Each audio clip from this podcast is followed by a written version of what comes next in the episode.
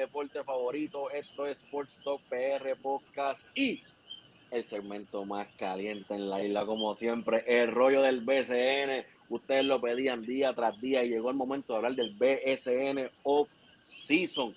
Y no estoy solo, estoy con todo el equipo completo aquí. Estoy con Elo, Jerry, Joey y Chris. Dímelo, muchachos, ¿cómo están? Saludos familia, buenas noches y gracias a todos los que están por ahí con nosotros hoy de nuevo. Así que vamos a hablar de lo que nos gusta, que es el BCN. Saludos Corillo, nuevamente aquí agradecido de estar con Sportos PR y hay un montón de que hablar del off-season del BCN, así que bienvenidos sean todos. saludos, aquí Joby, un placer estar de vuelta aquí, es un tiempito que no estuve, pero ya vamos a meter al BCN. Saludos Corillo, aquí Guillermo reportando, loco por darle este off-season del BCN, vamos a darle. Saludos muchachos, gracias por estar aquí, gracias a todas las personas que se están conectando con nosotros, gracias a ustedes por siempre estar aquí con nosotros en el programa, recuerden dejar su comentario, vamos a estar contestando preguntas, si tienes preguntas de tu equipo favorito, tienes alguna duda, zúmbenla sin miedo, que vamos a estar aquí contestando todas las que podamos, ¿verdad? Eh, no, olviden, no olviden dejar su reacción y compartir el video para seguir llegando a todos los fanáticos del BCN en la isla y en el mundo entero. Bueno, vamos a lo que vinimos, a lo que ustedes quieren. El, el off del BCN estuvo sumamente caliente y esto se extiende. Vamos a empezar rápidamente. Un equipo que llegó a la final. Vamos rápido con los Atléticos de San Germán. Los Athletics. Los... Pero nosotros estuvimos por allá, ¿verdad? En la final. Los Atléticos, la vibra y todo eso allá, la, la energía allá en San, en San Germán. Háblame de los Atléticos un poco. Pues mira, vamos a hablar de los, no estamos hablando de los Atléticos de San Germán, estamos hablando de los subcampeones del baloncesto superior nacional, los Atléticos de San Germán. Eh, mira, eh, vamos, para que todo el público sepa rápido de lo que vamos a estar haciendo y tengan una idea, vamos a tocar lo que ha pasado en el offseason, cambios, trade, roster y las posibilidades de los jugadores que vayan a tener. Y nada, rápido para irme directo con los Atléticos. Mira, los Atléticos, para hablar de ellos rapidito, eh, en este offseason han pasado varias cosas con los subcampeones. dejaron ir a un Branch, que yo digo que es una pieza bien clave para los Atléticos, letal. Es un tipo two-way.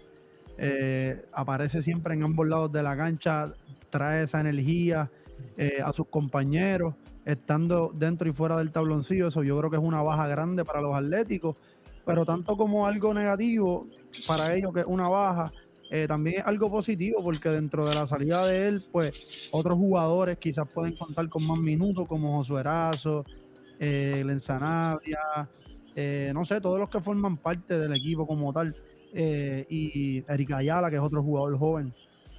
Que eso le brinda más minutos a los chamacos que pues, quizás tenían menos minutos.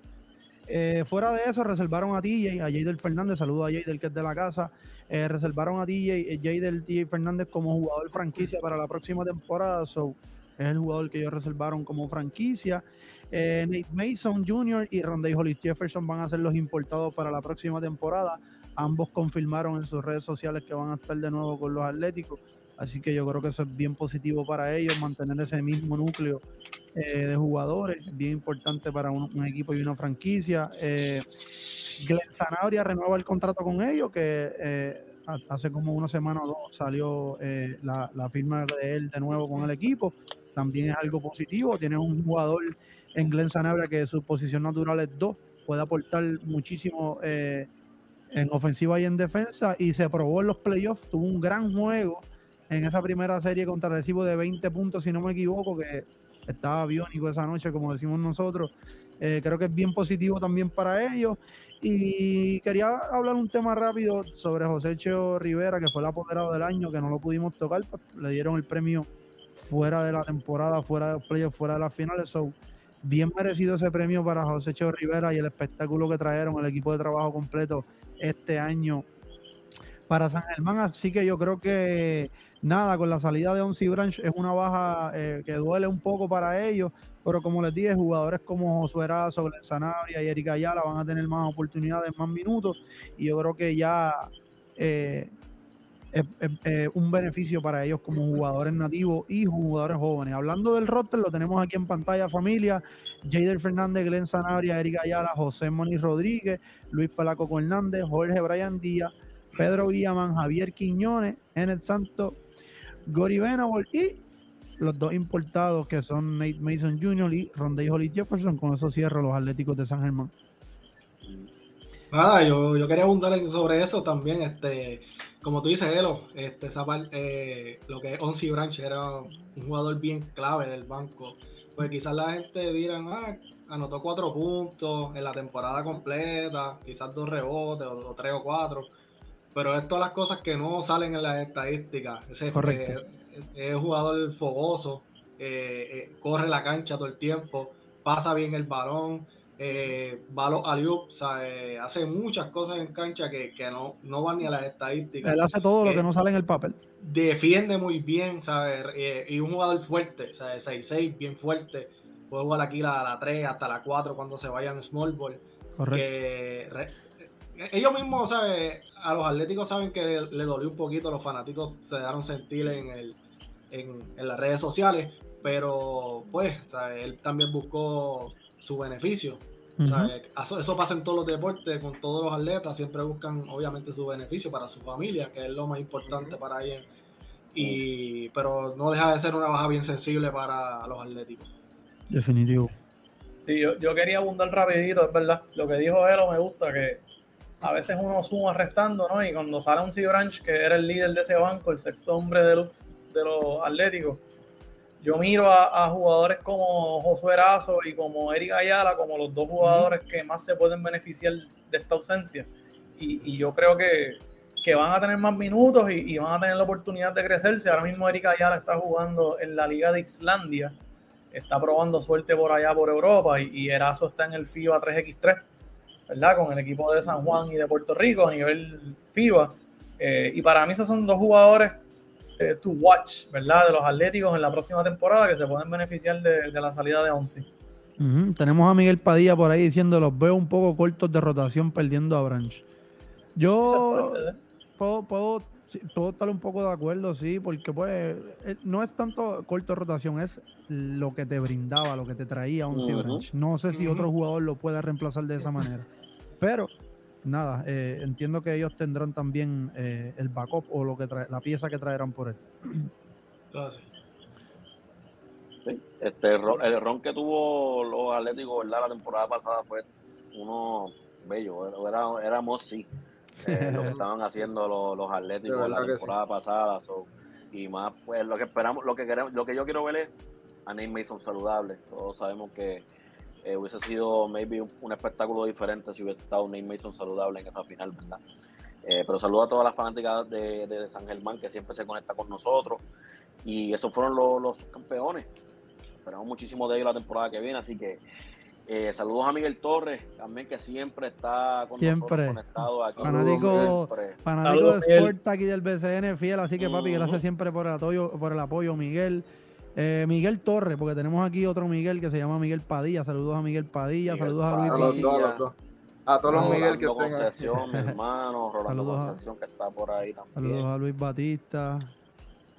Mira, dice aquí, dice aquí Miguel Torres, los nenes míos no vienen fácil, venimos con dos filmitas de refuerzo, venimos con un 1 y un 5. Ese, a él le encantan los piratas de quebradilla y ahí mismo vamos a estar por ahí.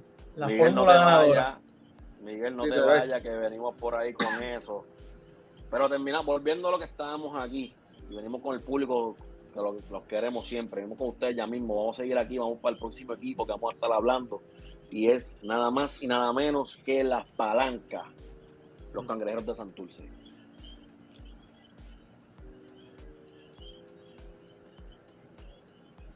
Hay un movimiento que pasó ahora en el off-season que todos queremos saber de él, pero qué mejor para que nos diga que Jerry. Jerry, háblame de las palancas. Bueno, las palancas se han movido mucho este off-season. Realmente, obviamente, sabemos el dueño de ellos. Eh, siempre el estándar va a ser canal y también Santurce siempre se ha conocido por por la élite. O siempre ellos ganaron nada. Y se han movido este off-season bastante. Y voy a empezar primero con, el dirigente. Sale Iván Río, trae a Nathan Pibi. Aunque los cangrejeros el año pasado eh, se eliminaron en primera ronda, pero fue con el subcampeón que estaba jugando demasiado de bien y tuvieron un récord positivo, ¿sabes? 18 y 14, segundo en la sección B. Eh, a Nathan Pibi, el que no sabe quién es Nathan Pibi, empezó con los vaqueros de Bayamón jugando, eh, campeón, realmente ese, ese, ese muchacho, o adulto, como quieren llamarle, eh, tan pronto llegó a la línea, impactó de inmediato como jugador, ¿sabes? Eh, si él no se llega a lesionar, hubiese sido un muy buen jugador mucho tiempo. Tuvo con los vaqueros, piratas, atenienses y cariduros como jugador. Eh, en cuestión de coach, asistió lo que fue el Sac Lake City de Utah, tuvo dos años con ellos y después lo pusieron como head coach. También tuvo dos años como head coach. Eso es la G-League. Y ahora, esa es la G-League, eso es la G-League de Utah. Ese es el equipo de Utah de la G-League. Y entonces ahora está asistiendo a los capitanes de Ciudad de México, que también es de G-League, pero un equipo que hicieron de México, o sea, de la Ciudad de México. Eh, que tiene buen repertorio, también estuvo de asistente con la selección de Estados Unidos en estas ventanas. Sabe que ha, tenido buena experiencia como, como asistente y ahora como coach. Este, ellos tuvieron la transacción de Justin Reyes, lo adquirieron de lo que es los indios de Mayagüez a cambio de Gilberto Clavel y Elmer Miranda. Este, y el pick. Eh, es buena para ellos, realmente es buena. Eh, siento que Gilberto Clavel no lo usaron mucho en el equipo de Santurce realmente, como yo esperaba. Realmente yo esperaba que ellos lo, pusieran más tiempo en el equipo, pero ellos tenían los dos refuerzos también que eran de la 4 y de la 5, que se vieron un poquito limitados y también tienen a Clemente, que se vieron un poquito limitados ahí. Eh, eh, Justin Reyes también, leí hace poco que sufrió una lesión de la rodilla, si no me equivoco. Eh, creo que va a tener que operarse la rodilla. Eh, no, realmente no sé cuánto tiempo se perderá. Eh, la recuperación también. Lamentable por él porque sabemos lo que hizo en la, en la selección. muy bien. Un chamaco muy fogoso y, y, que está subiendo en el nivel. Realmente yo encuentro que ahora es que va a entrar su pick. lo, lo que es aquí también en el BCN, que lo vemos más seguido. Él no jugó el año pasado, no, nunca llegó a jugar con los indios de Mayagüez, pero hace un año, eh, el año anterior jugó 20 juegos, promedió 12 puntos, 6 rebotes, 3 asistencias. Y siento que el, nivel va a subir poco a poco mientras los años pasen, ¿sabes? Sabemos lo que puede dar, defiende muy bien, mete el triple, eh, se donkea cada rato, ¿sabes? El chamaco trae buena. Es un buen jugador para el equipo de Santurce. También eh, Libre adquirieron a Cleon Penn, un centro del banco, eh, defiende, no juega muchos minutos, pero pues, es bastante grande, defiende, para por lo menos descansar algunos 10, 15 minutitos a, lo que yo entiendo que debe ser uno de los refuerzos en eh, la posición de centro. También adquirieron a Cliff Durán de los Vaqueros de Bayamón por un pick. Este, yo siento que obviamente con la salida también de, Filiberto Rivera, que lo dejaron a gente libre, este, Cliff va a tener minutos ahí en el equipo de Santurce. Eh, cuando Angelito Rodríguez estuvo ausente en los vaqueros de Bayamón por lesión, Cliff Durán de verdad que lo sustituyó y grandemente, ¿sabe? Bueno, que los jugadores mismos de Bayamón decían que Cliff debía estar en el, en el juego de estrella, ¿sabe? Porque de verdad que lo sustituyó de gran manera y también Viajencia Libre eh, adquirieron a Víctor Caratini, que pues no jugó mucho el año pasado por lesión, solamente estuvo en tres partidos, pero es un chamaco que, brinda defensa, eh, una buena defensa, eh, fogoso. lo mismo que hablo de, obviamente no el nivel de Onsi Branch, pero en esfuerzo, en jugadas de esfuerzo, él te lo brinda. Sabe que, que trae muchas cosas positivas para ese equipo de Santurce yo quería comentar de Santurce que me, me, me, gustó el cambio de Justin, obviamente, antes de la lesión, ¿no? uno, no hace los cambios pensando en, si se van a lesionar o no. Y Santurce, desde que entró a la liga, ha estado detrás de Justin Reyes. Una, yo creo que una de las razones por las cuales él no quería jugar en los indios es que su interés era jugar en Santurce. Eh, obviamente, este muchacho está ya jugando en Europa, en Italia eh, y estaba, se veía que estaba subiendo el nivel de juego defensivamente, el IQ estaba mejorando muchísimo el tiro de tres. Y es lamentable, ¿no? Ver esta lesión. Eh, ahí Miguel nos dijo que va a estar cuatro o seis semanas en lo que lo evalúan. Obviamente el BCN empieza el 22 de marzo del año que viene. Así que vamos a ver si tiene tiempo suficiente para recuperarse y, y si esa liga termina más o menos en tiempo, ¿no? Para que él pueda venir bastante temprano con, con Santurce. Yo quiero añadir algo rápido. Santurce, cuando yo vi el cambio de Gilberto Clavel, cuando Gilberto Clavel llegó a Santurce, yo eh, hablo y eh, lo digo de la misma manera como Jerry lo dijo. Yo, nosotros esperábamos el Gilberto Clavel de los Santeros de Aguada, ¿entiendes? Del equipo campeón. Eh, un tipo que te. Porque Gilberto Clavel es una persona que ha jugado muchas ligas importantes alrededor del mundo. Francia, él ha estado en Europa. Entonces, al llegar a Puerto Rico, haber estado con los santeros y haber traído toda esa experiencia, yo, yo, decía, coño, firmar en Santurce, lo tienes en la metro, tienes al hermano Gian, como que yo pensaba que iba a ser otra cosa, un Gilberto Clavel, yo creo que, mm, ¿sabes? Por encima de lo que vimos en Aguada, no sé si fueron lesiones, no sé, no, ¿sabes? no sé qué pasó con Gilberto, la realidad este año. Y hablando de Cliff, yo creo que es el momento de Cliff demostrar. Eh, le dieron, él pidió el trade, eh, Bayamón se lo, se lo se y se lo dieron. Y yo entiendo que con la salida de Cliff, Varea yo no, yo no creo que vuelva al BCN por lo que resta de su vida. No, es gerente de los grises. De, los, Yo entiendo que Cliff Durant tiene ahora mismo el balón en su cancha, lo que él quería lo tiene, minutos de calidad, porque ahí los va a tener. Y yo entiendo que esta va a ser la oportunidad de él demostrar a sus 34 debe tener Cliff o 33 si no me equivoco eh, de lo que está hecho. Cuando saque el calendario, quiero que saque el calendario y circular la fecha cuando Santurce visita Bayamón. Va a estar sí, bueno. Tenemos que estar ahí. Tenemos que una pregunta para ustedes, que es una duda que tengo del equipo. Obviamente trayendo a Justin Reyes, que para mí es un 3. Tú tienes a Ian, tienes a Isaac Sosa. eh, obviamente pensando el equipo así, sin cambios ninguno, pues tú empiezas con Isaac Sosa del banco y Correcto. en la 2 y Justin en la 3. Correcto, para no tener ningún problema de ego, yo entiendo que para no tener ningún problema de ego, al Gian Clavel ser como que el main product de ellos, él es el que va a ser el starter en la 2. Y yo traía a Isaac Sosa del banco. Que voy a cerrar el juego con ese cuadro, yo, todo, como hemos aprendido, todos los juegos te traen algo diferente. Yo voy a cerrar el juego con el hombre que me esté produciendo en la cancha en los lados. Eddie, vas a mencionar algo, creo que de Cliff. Adelante, papi.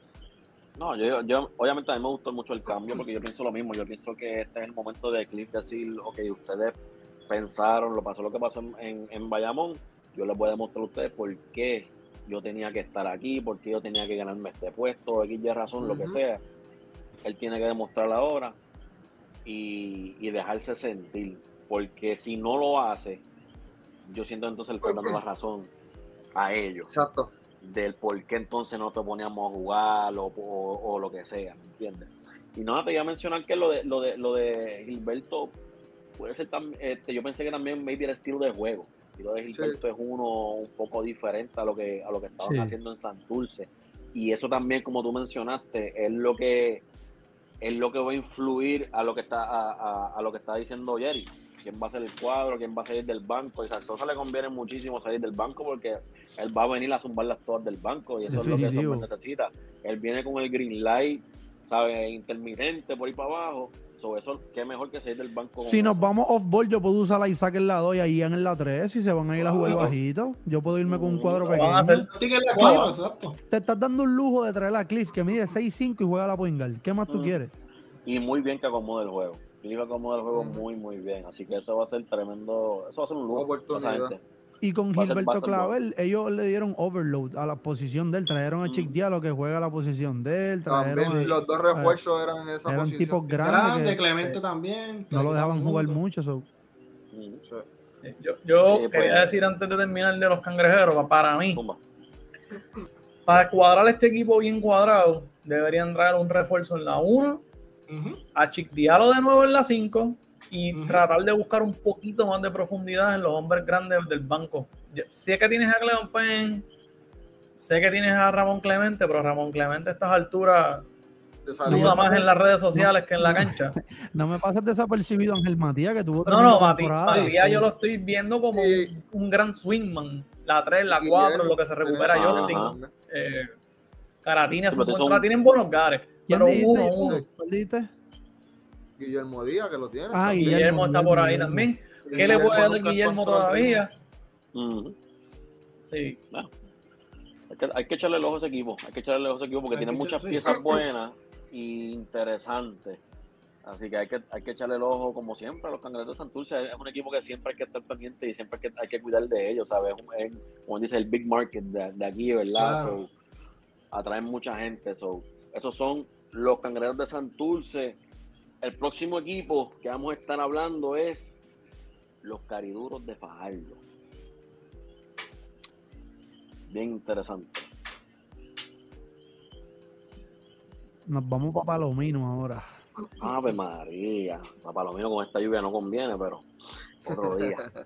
Eh, pues mira, Fajardo, Fajardo llegó a entrar a los playoffs con, con, con récord de 17 y 15. Eh, se eliminaron en la primera ronda con los Leones de Ponce.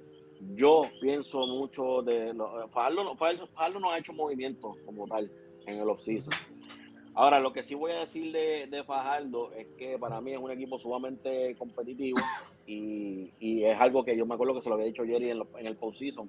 Para mí es el equipo más físico que, que yo veía jugar en la liga. Cuando tienes a, jugadores como Victor Roth, Kenneth Jones, John Holland, que eh, uno suele llegarle tarde también pa- pa- a colmo al equipo. Pero es un equipo que, que sale a competir, eh, un equipo que tiene mucho talento de arriba abajo.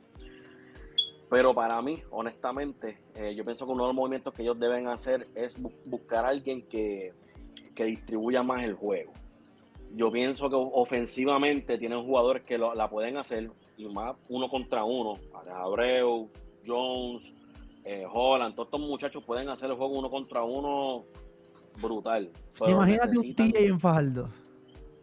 ¿Me entiendes? ¿Sabes? Necesitan un guard, ellos necesitan tener un guard que pueda controlar el pace del juego, porque el pace, el pace lo es todo. Ahora mismo vimos, vimos, vimos lo difícil en, en el postseason, que fue que se le hizo, por ejemplo, a los capitanes controlar el, el ritmo de juego, porque el pace, TJ paró el pace del juego de ellos. Todavía necesitan un jugador así. A mí me gusta mucho Alex Abreu. Y, y a eso, y a eso iba también ahora. Para mí ese es el, el X Factor de este equipo. Porque yo pienso que depende cómo él pueda llevar ese juego, porque ofensivamente es caballo, pero como él pueda llevarlos, a, a- poniendo a los muchachos en su mejor posición, no tan solo para anotar, pero para crear, maybe cachar un foul, ¿sabes? Todo eso va de la mano con todo y pues yo, yo tengo grandes aspiraciones para este equipo. Más cuando tú mencionas, o sea, ya con esos nombres que yo mencioné, es un equipo que, que hay que contar con ellos sí o sí. Yo, Sí. yo quiero aportar, y es bien importante eso que tú dijiste, Eddie. eh, lo que pasa, yo entiendo, yo diría, y eso lo dijo Joby el año pasado, antes de comenzar la temporada, yo diría que es más disciplina en cuanto a la cancha.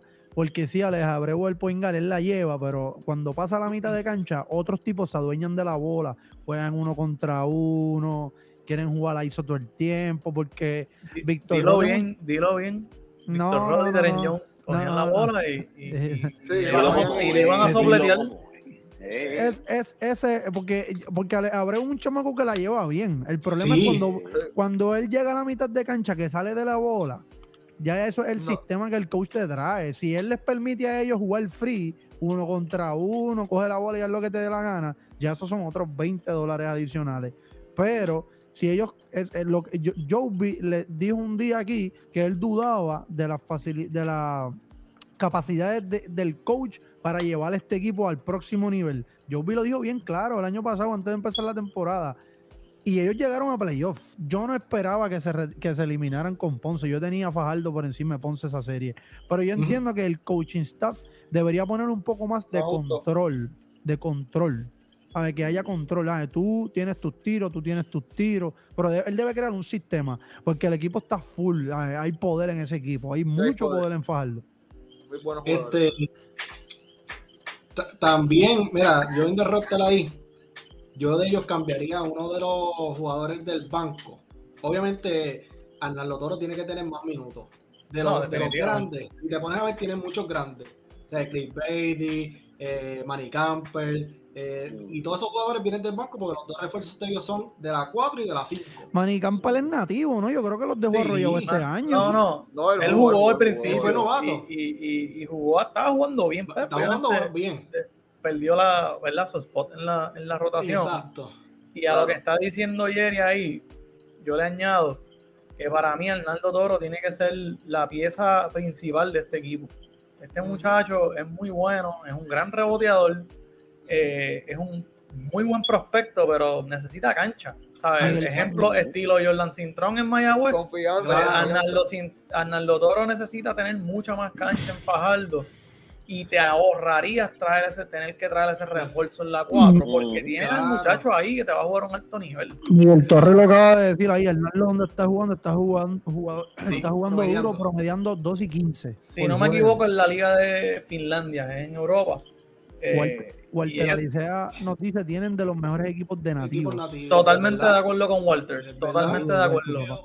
Otro detalle también es el, el que me, a mí me. eh, aquí en Puerto Rico es Iván Gandía, mano. El chamaco va a otros lados y realmente tiene unas temporadas espectaculares. Y aquí no se ha hecho justicia con él realmente. Él juega como el estilo europeo y lo juega bien. Ese estilo él lo domina. Él está jugando en Checoslovaquia, creo que es, o en Letonia. Eh, y está jugando súper bien. Iván Gandía, sí. Caballo, eso es un 2 eso es un dos prolífero. Es lo que hace es pararse allí y yo te voy a meter 20 del corner. Pero que como dice Jerry, en el BCN como que no se, No se la ha dado. no se la ha dado. Pero también necesita cancha. También, eso es verdad. Pero volvemos a lo es mismo. yo- complicado. Es lo mismo, porque cuando pasa la mitad de cancha, se adueña Terren, se adueña este Claro. Víctor Roth y no hay, es que no hay 15 balones, cabrón. Tienen un equipo en la madre, ¿viste? Es Yo que pienso que también- digo, Yo no Este, repetiría a Jones. so.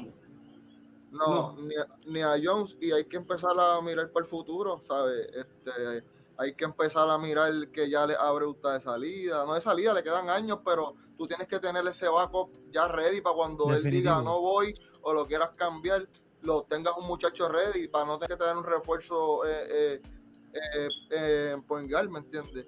Pero de acuerdo De con acuerdo. que Arnaldo Toro debe coger minutos, Iván tienen que darle más minutos y darle la confianza.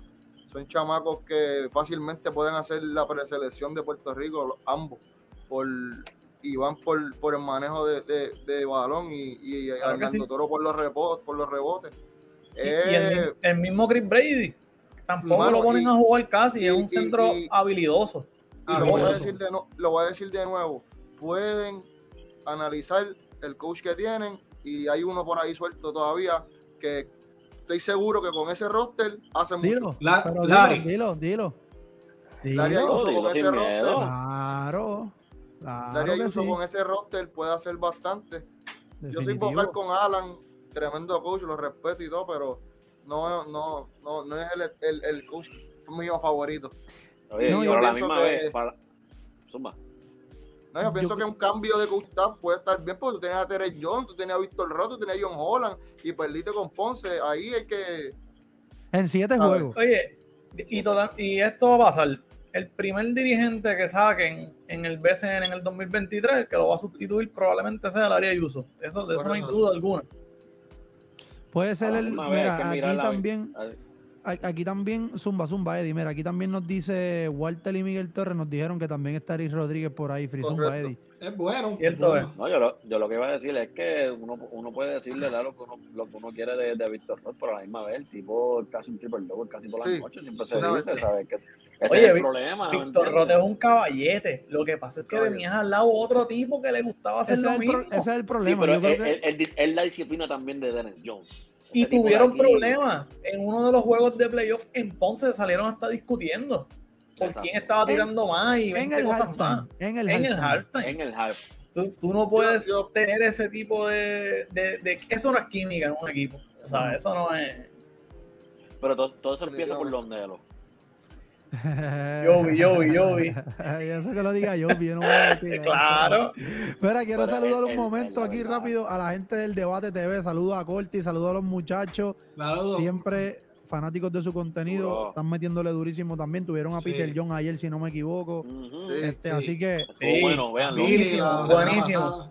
los que están por ahí, si son Mira. fanáticos del baloncesto superior, el debate TV que está por ahí activo siempre. Chequense este dato que nos da Miguel. Miguel, Me encanta. Miguel, Miguel está activo. Los dos coaches del año sin trabajo, Eric Rodríguez 2021, 2022 Lara Ayuso. El que gana el coach del año en el 2023 tiene que salir Afuera, corriendo. Afuera, afuera. Es capaz de ganar el gol del año, campeonato y sin trabajo también. A mí me da pena por Larry porque Larry siempre le pasan cosas en la temporada. Y es un caballo. Con, con Crejero entró tarde, con San Germán entró tarde, eh, con Pirata se le desmoronó el equipo al final. Pero- que tú no pero lo puedes eso- juzgar. Pero eso que tú acabas de decir es bien importante. Háblame, Joby, háblame de rápido para irnos después. El- Ayuso cuando llegó a San Germán tarde, ¿qué pasó con San en la burbuja? No eran nadie Y No lucieron eran bien y llegaron a playoffs. con, con Paribas, con Paribas. Y también cuando el- llegó a, San, a, a Santurce fue a mitad de temporada también. Y, el dirigente Y mejoraron. y mejoraron. Mejoraron. Y el dirigente de San Germán en esa burbuja era el mi dirigente favorito, Xavier Aponte, muchacho, que tremendo caballo. De hecho, y es el asistente del año todos los años. Larry Ayuso fue el primero que le dio la oportunidad de juego a Philip Wheeler en San Germán antes de que lo cambiaran a quebradilla. Correcto. Y, y mira, mira este dato también. El dirigente era Xavier Aponte. ¿Qué pasó en Mayagüez? Con Jordan 0 y, Cintrón. 0 y 7. Lo tenían Jordan Cintrón no jugaba. Y no, y no jugaba. Entró Cristian Dalmau. lo ¿Qué me dijo. Cristian Dalmau a mí en Guaynabo cuando lo entrevisté? Lo vi a Jordan jugar 10 segundos y ya yo sabía lo que tenía aquí. O sea, Simple y sencillo. oportunidad. Esa- Y- y- y Esa ese misma noche que tuvo un 20 20-20. 20 Contra Guaynabo, sí. 20. Y nos dejaron 20-20 contra pegados. Y nos dejó pegados dos backs allí en el Quijote. Y nos robaron el video. Sí. Iba a decir eso mismo. Iba a decir eso mismo ahora mismo. Lo iba a decir. Ay, aquí hay un par de clips, aquí hay un par de clips. Mira, mira, mi gente, ustedes que están aquí con nosotros, esta próxima temporada promete. Duro. Esto se está poniendo Sí, bueno, no, no, esto se está poniendo mejor cada, cada vez, mientras más pasa el tiempo, nos seguimos poniendo mejor. Así que le- les digo, suscríbanse al canal, síganos en todas las redes. Producción me puede poner las redes abajo por la, para que la gente vea en dónde, en dónde estamos. Eh, nuevamente, saludo también este lo que está cerca por, por ahí también. Saludos déjame, Arizona. sí, déjame saludar aquí a par de los fanáticos. Gracias por acordármelo. Mira, saludos a Ricardo Torres, que es de la familia, desde Arizona. Saludos. Saludos a la hermana de Jerry, que estaba por ahí, a Keicha, puso brother y primo, los amo. Saludos El a Keicha, debate, gracias por el apoyo. Saludos al debate, saludos a Rogelio, Walter, Alicea, Miguel Padilla, Miguel Torres. Familia, gracias a todos por el apoyo y esperen un año de BCN. Lo vamos a cubrir bien chévere, así que gracias por el apoyo, familia. Y con eso dicho, de los carinos de Fajardo pasamos al próximo equipo. Que estoy, estoy bien curioso de lo que vamos a escucharle ahora de este equipo. Vamos para Arecibo, hablando de los capitanes. Y a los, lo- los, los que eran campeones, los ex campeones. Bueno, ya no somos real hasta la muerte. ¿Qué somos, Chris? Que háblame de los capitanes. Pues mira, lo- lo- lo- los capitanes de Arecibo, pues, ¿verdad? Han dado mucho de qué hablar en, en, en, en este offseason. Eh, tenemos que empezar y hay que decirlo que hubo un cambio de gerencia en, en este equipo. Eh, sale Fabián Eli y Anuel AA como, como apoderados. Todo el mundo sabe el lío que tienen ellos allá legal. Y, y entra José Manuel Baeza, ¿verdad? Hizo la compraventa del equipo. Eh, y antes de que compraran el equipo, eh, el gerente general había firmado a Tony Ruiz como dirigente. eh, y posteriormente, hace unas semanas atrás, firmaron a Denis Clemente, ¿verdad? En, en la agencia libre. Regresa Denis a, a su antigua casa en Arecibo, donde vio su- sus mejores años en la liga. Eh, mano, ¿qué te puedo decir? Eh, te- tenemos que hablar, ¿no? Tenemos que hablar del, del lío que tienen los capitanes. Eh, bien lamentable porque los capitanes han sido la, franquicia modelo durante los pasados 15 años, diría yo, ¿no? Eh, han sido una franquicia modelo espectacular, hacen todo lo, que es posible por ganar. Y las últimas semanas o, o ya meses, ¿no? Hemos visto unas quejas en las redes sociales, ¿no? De varios jugadores por alegado falta de pago. eh, con este revolú de Anuel y Fabián, pues Es triste Se- hablar de esto, pero te hay veo, como, te veo como, Eh, como que no quieres decirlo, pero oye, hay que decirlo. confianza. Eh, Como se- es, se, como trancó, se trancó, se trancó la llave, unos cuantos jugadores no han cobrado, pero eh, yo quería abundar un poquito sobre eso, porque es curioso, a mí se me hace curioso que los muchachos están haciendo sus quejas en las redes sociales, obviamente tienen una plataforma con muchos seguidores, se quejan por ahí, ahí mismo, pero no hemos visto que haya una, una queja formal ante el baloncesto superior nacional, que es el, eh, la liga, la organización, ¿no? Donde tú te tienes que ir a quejar realmente. Eh, y a mí eso me, da, me trae suspicacia. ¿Por qué? Porque a mí lo que me da a entender es que si tú vas al BCN y allí los muchachos van y dicen a mí no me han pagado, el BCN le va a decir, ¿cómo que a ti no te han pagado? A mí me dijeron que tú cobrabas esta cantidad que está aquí. ¿Qué pasó? ¿Que tú cobras más? Pero es que aquí no dice eso. Y son los famosos acuerdos por debajo de la mesa. Eso ocurre, todos lo sabemos, esto ocurre. Y esta es una de las instancias cuando esto sale mal, ¿verdad? Probablemente ellos cobraron lo que dicen el BCN y no han cobrado todavía la, el acuerdo. el chanchito del ladito. Pero fuera de eso, a mí lo que se me hace curioso es que ya va un mes desde que entró el nuevo apoderado y tan fácil como ayer yo vi quejas en las redes de varios jugadores. todavía esto no se ha resuelto y el nuevo apoderado entró. ¿Y entonces qué está pasando aquí? Si el nuevo apoderado entró, se supone que esa gente está en saldo, cobrado, todo el mundo. ¿Por qué no? ¿Por qué se están quejando todavía? Pero fuera de ese tema monetario, eh, este equipo, junto con los cariduros, para mí es uno de los equipos más profundos del BCN.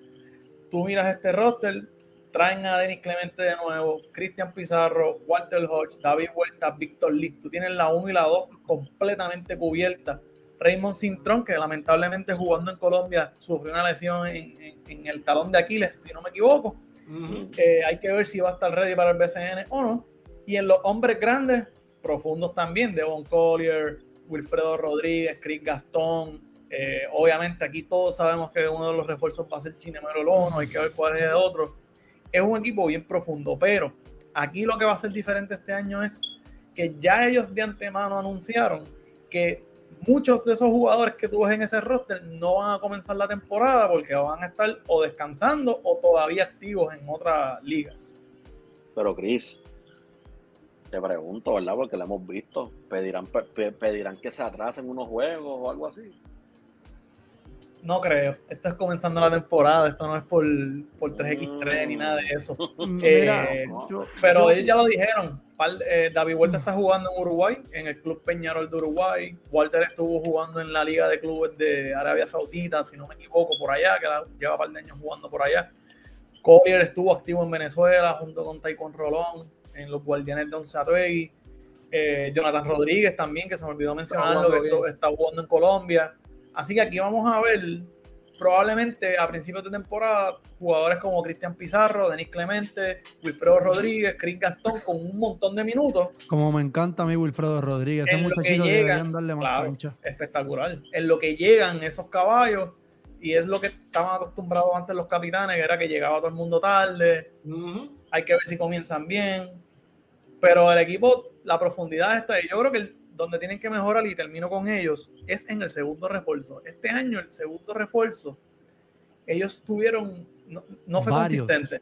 Muchos. Eh, Cameron lo que pasa, lo que no es que no fueron consistentes, lo que pasa es que ellos estuvieron todo el año esperando a Gustavo Ayón. Eso fue lo que les pasó a ellos. También. Desde que arrancó el season, ellos están contando con que Ayón va a llegar cuando llegue. Y, en lo que Ayón llega, pues yo traigo todos los refuerzos que pueda, ¿entiendes? Y, Gustavo vino, Gustavo vino, se fue y viró. Y viró, o sea que también no hubo una, ¿verdad? No hubo una consistencia ahí. Y a lo último también vimos que cuando se enfrentaron a San Germán, que San Germán le jugó un juego bien rápido, Gustavo no, cuadraba bien ahí.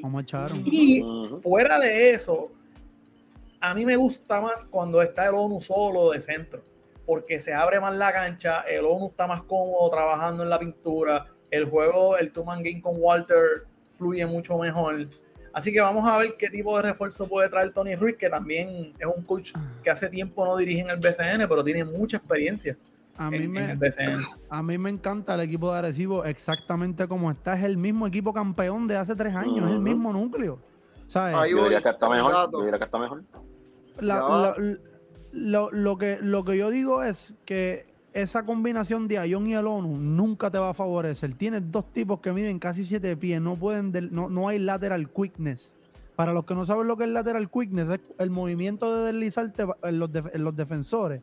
Es, Ujú. Eso de Ayón y el ONU a mí nunca me, ¿sabes? No sé, es, es- es- esa plantilla de dos tipos grandes no te va a funcionar nunca porque son bien lentos, no llegan a los tipos, en el hedge llegan tarde.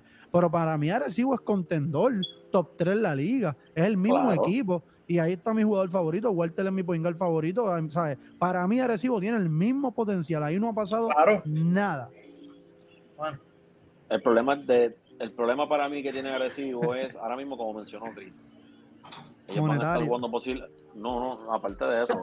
¿De dónde, de de dónde van a estar jugando? Si van a estar jugando este pico, entiendo, cacho. Mano, Porque si, si el equipo, si, si los me- que son los mejores jugadores del equipo, lo que estamos hablando, vienen tarde, ya sea un mes o dos meses después, dependiendo cómo esté el récord de ese equipo, tú vas a tener que entonces acoplarte a, a- ver qué ajustes tú haces para entonces alcanzar a los que están al frente ya.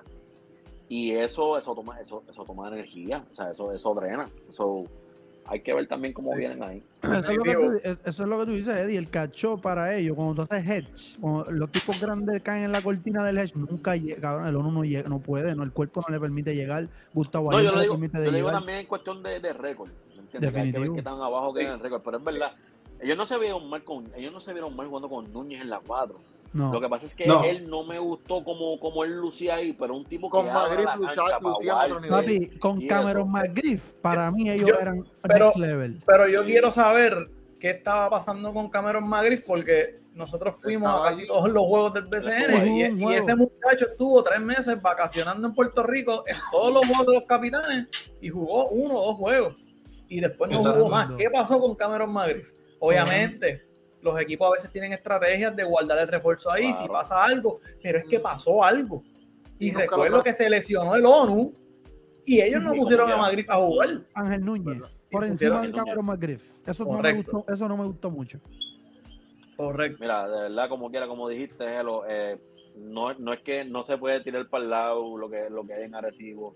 Pueden tener todos los problemas del mundo. El talento lo tienen, el equipo está ahí y es un equipo que el que se quiera dormir con ellos, eh, haz lo que te dé la gana si quieres, pero como quiera, ellos, van- ellos van a dar, ellos van a darle que hablar.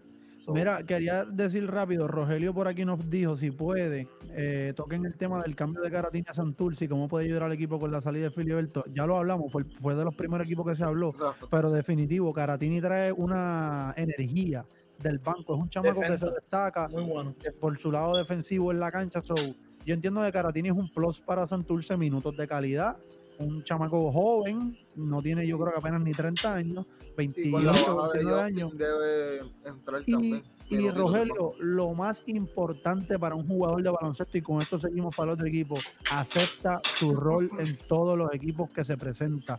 No va con egos, no tiene problemas, él acepta su rol. Si son un minuto lo que voy a jugar o son 20 minutos, voy a dar lo mejor de mí. hablando de equipos que, que tienen jugadores que, hacen, que aceptan su rol. Ahí vamos al, al próximo equipo del que vamos a estar hablando, y un equipo que dio mucho de qué hablar y sé que va a dar mucho de qué hablar y va a ser mucho frío esta temporada y son los gigantes de Carolina. Uf, ¿quién tiene esa tarea? ¿Quién tiene esa tarea? Sí. Nada más y nada menos que el nuestro, que va para allá, Oye. que mira, se va desde el día uno para allá para la C. Yo Yo, vi- háblame, háblame de los Yo gigantes. vi, tienes tarea grande aquí. Este equipo es de los más duros, yo. Sí, no, eh, y lo mejor es que, que tienen casi toda su plantilla también de nuevo, pero en las transiciones es un equipo que el año pasado demostraron que se mueven bien astutos en, en, el, en, en el draft.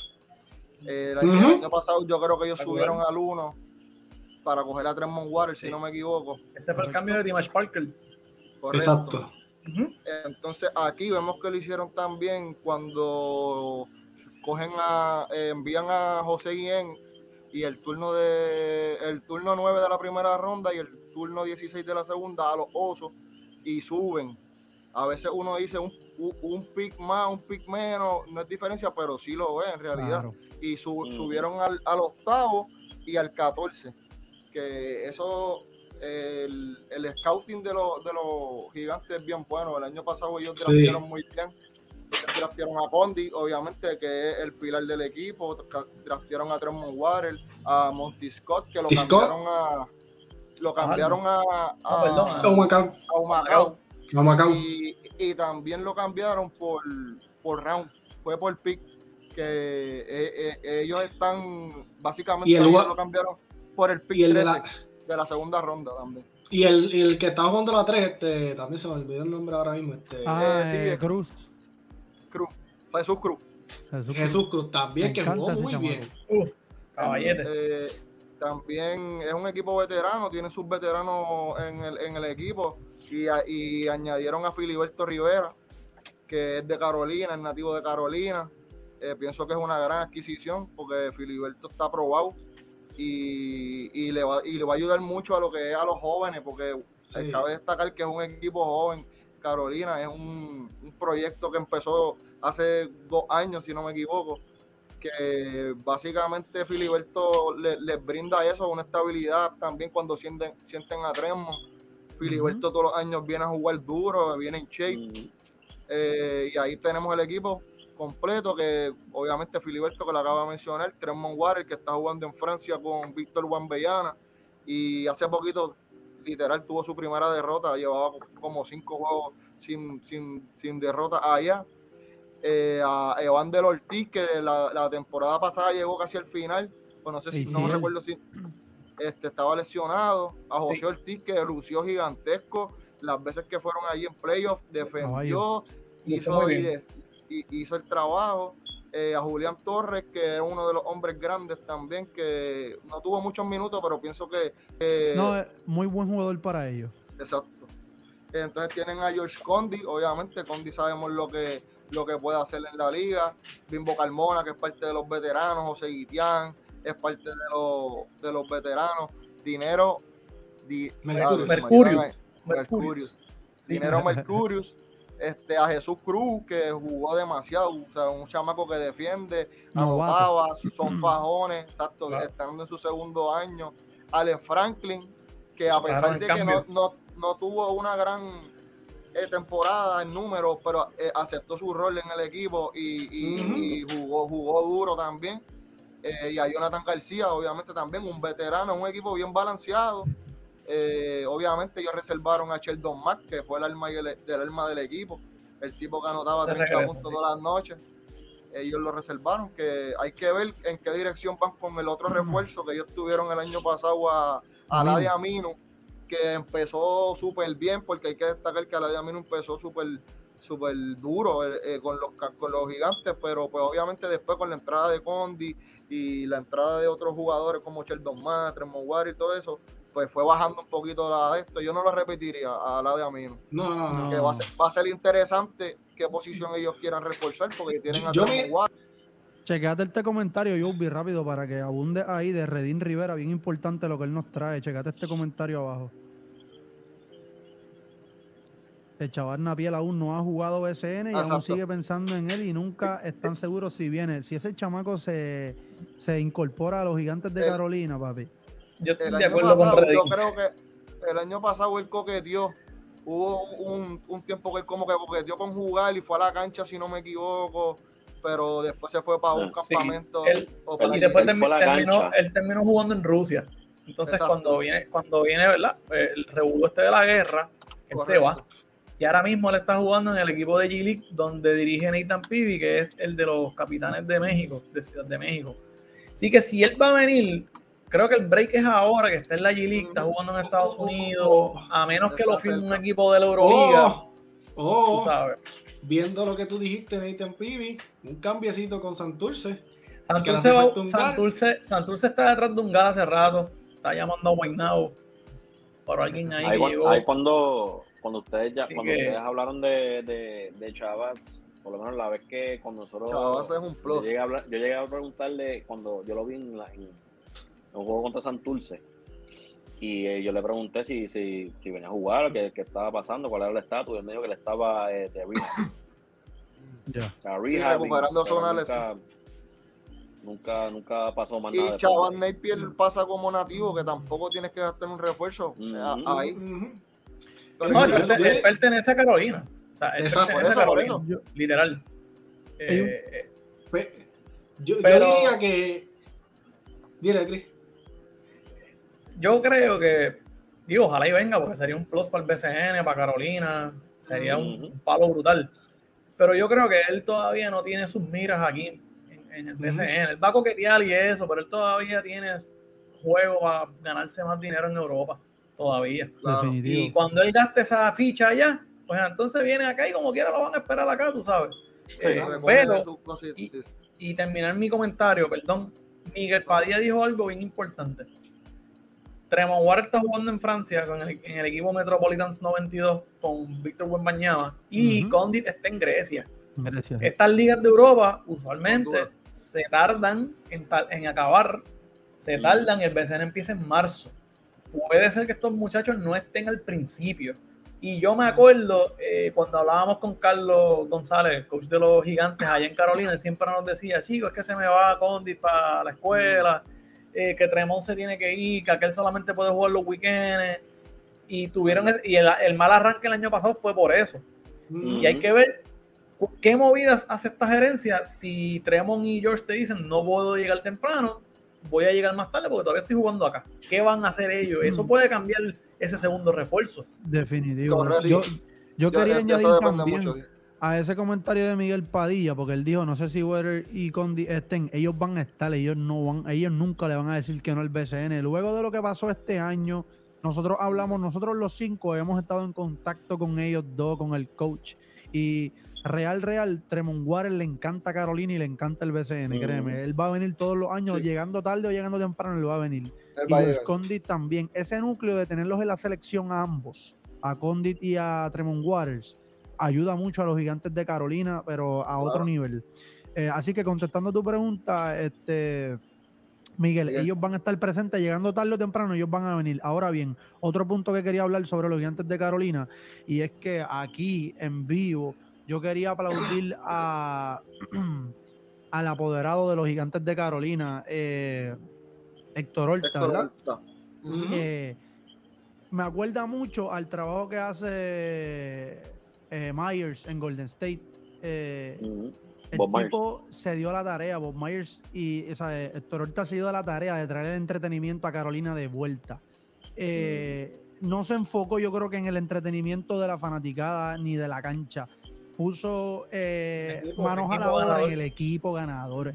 Y coger tres picks de primera ronda, lo que es Condit, Tremont Waters y Jesús Cruz, en una misma ronda, eso es bien letal y eso es un trabajo que hay que aplaudirlo a Héctor Horta. Y si no fue este año, no sé cuándo va a ser el, el apoderado del año, pero excelente trabajo para Héctor Horta y los gigantes de Carolina. Y esos tres picks de primera ronda que fue Waters, Condit y Jesús Cruz eh, en un mismo draft, eso deja mucho que decir del trabajo que tú estás haciendo. So, yo creo que yo ya, ya ellos tienen un norte, ya los gigantes de Carolina tienen un norte. Como dijo Joby, yo no repetiría la de Amino, yo me buscaría algo más duro todavía en cuanto a refuerzo. Y para las 5. Y una última cosa, traer a Filiberto y juntarlo con Bimbo Carmona, un dúo de veteranos. Es un dynamic dúo de veteranos. Hacen 15 años atrás o 10 años atrás, y Carolina llegó a la final y estaba Filiberto Rivera, y no me acuerdo si estaba Bimbo Carmona también. Sí. Con y Angelo Reyes. todos con de Carolina. Angelo Reyes, Alvin Cruz. de Carolina. Los refuerzos eran Eviere, que Eviere era una bestialidad de refuerzo. O sea, Y yo creo que, yo creo, sí, yo creo que eso de traer a Filiberto a Carolina, juntarlo con Ayuda. Bimbo Carmona y ser un dynamic dúo de veteranos para este núcleo nuevo de jugadores jóvenes que ellos tienen, para mí Carolina es un equipo que tiene 20 años de futuro en, la, en esta y, liga. y pensando en una posible ausencia de Waters a principio, o lo que se vaya a tardar, Filiberto es un, un tipo que te puede dar por lo menos 12, 13 minutitos de, un armador con experiencia que maneja bien el balón, que tiene sangre fría en los momentos fuertes, que los va a ayudar, ¿me entiendes? Y, y- y Ujú. lo que dijo Velo eh, sobre el apoderado, clave, cuando tú tienes un equipo ganador en Carolina, chacho, esa cancha va a estar espectacular Claro. siempre, y lo vivimos el año pasado. Sí. Eh, y yo creo que Carolina es uno de esos equipos que, que va a estar haciendo ese gran push para meterse en el baile de los últimos cuatro, Chel- por lo Chel- menos. Sheldon Mack me dijo a mí personalmente que no quiere jugar fuera de Carolina. Dijo, yo, me yo levanto, abro la puerta, tengo la playa de frente eh, y dice Y que, que, no, y que, y que él no dice que no vuelve a. San Germán. sí, que no, él dice que no vuelve a San Germán porque él se levantaba, lo que veía eran vacas, lo que veía eran Exacto. gallinas. pero, eh, para la playa. sí, pero ah, y oye, y eso no es nada de tras bastidores ni es un secreto. A todos los jugadores Sí, lo- importados que vienen aquí les encanta estar en el área metro, claro. cerca de la playa. Este, so que yo digo que Sheldon Mack me dijo a mí personalmente que mira, yo nunca quiero, yo quiero derrotar a Arecibo, yo quiero derrotar a Bayamón, yo quiero ser el underdog, a mí me gusta ser el underdog. So, yo creo que Carolina no tiene nada que experimentar con Sheldon, ¿sabes? Si, si Sheldon quiere venir y lo quieren repetir, que lo repitan. Lo van a- ellos lo anunciaron. ellos Sí, Ellos quieren- anunciaron que lo van a repetir a él. pero Tremont Waters para mí es el point guard, es el líder, so ellos van a correr y Claro. van a construir alrededor de ellos van a construir alrededor de Tremont y George. So, Claro. Y, y para Claro. rapidito, los fanáticos de Carolina que quieran ver a Tremont Waters en acción pueden a través del NBA app gratuitamente. Cada vez que juega Metropolitans 92, el juego lo están dando live gratis porque están dándole mucha eh, promoción a Víctor Wembanyama y, y. Tremont es el point guard. Lo pueden ver ahí jugando en. Francia. So, si los muchachos vienen tarde, ya sabemos quién va a ser nuevamente el, el scoring leader. Ya, entonces, no hay Obligado. mucho que discutir. Pero si los muchachos No. vienen tarde, sabemos que Sheldon Mack va a promediar como 40 puntos por juego. Vendrá a buscar el MVP. Eh, bueno, Sheldon Mack se bajó del avión el año pasado, el primer juego metió 40 en San Germán. con Simon. Fácil. mira, Pero yo la he pregunto, escuchado de Carolina. A mí para que vean que yo alguien me escribió a mí personalmente y me dijo que le encanta a Carolina, le encanta lo que está pasando allá arriba, pero que no tienen scope y que eso los mata. A Los nosotros, no- mata. a nosotros nos gustó Carolina por el entretenimiento fuera de la cancha, por eso otro Oye, oye, no, y fuera de eso, Carolina nos siempre, oye, nos trataron como Yoito, señores. dilo aquí en público, Yoito, Yoito, usted tiene mi respeto aquí a donde vayamos, o sea, Yoito, usted y tenga. Gracias por todo lo que hiciste por nosotros este último Y- año.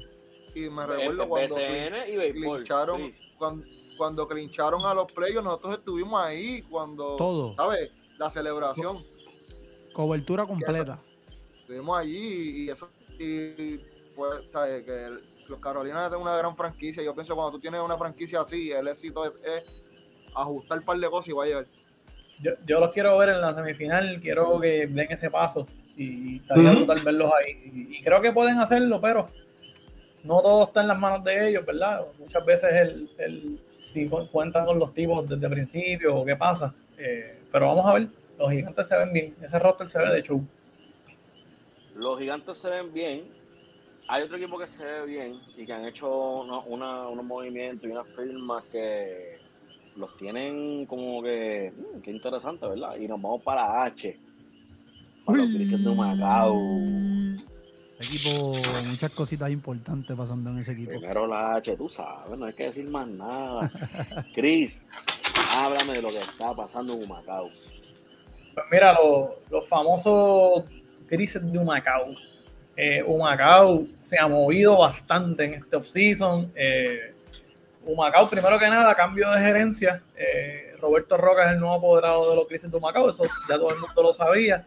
Eh, él fue el antiguo apoderado de los Piratas de Quebradilla.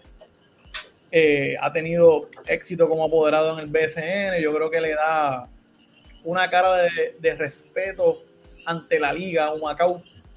Eh, la salida de Ernie Cambo trajo a los grises de vuelta, lo que duró fueron dos años, firmaba al hijo para jugar de refuerzo, ¿sabes? Dime tú. Y definitivamente creo que Roberto Roca entró y los movimientos se han visto, ¿no? Entra Wilhelm Buscanen como dirigente, antiguo dirigente de los de Ponce, un dirigente con mucha experiencia allá en el BCN, con una final en el 2019.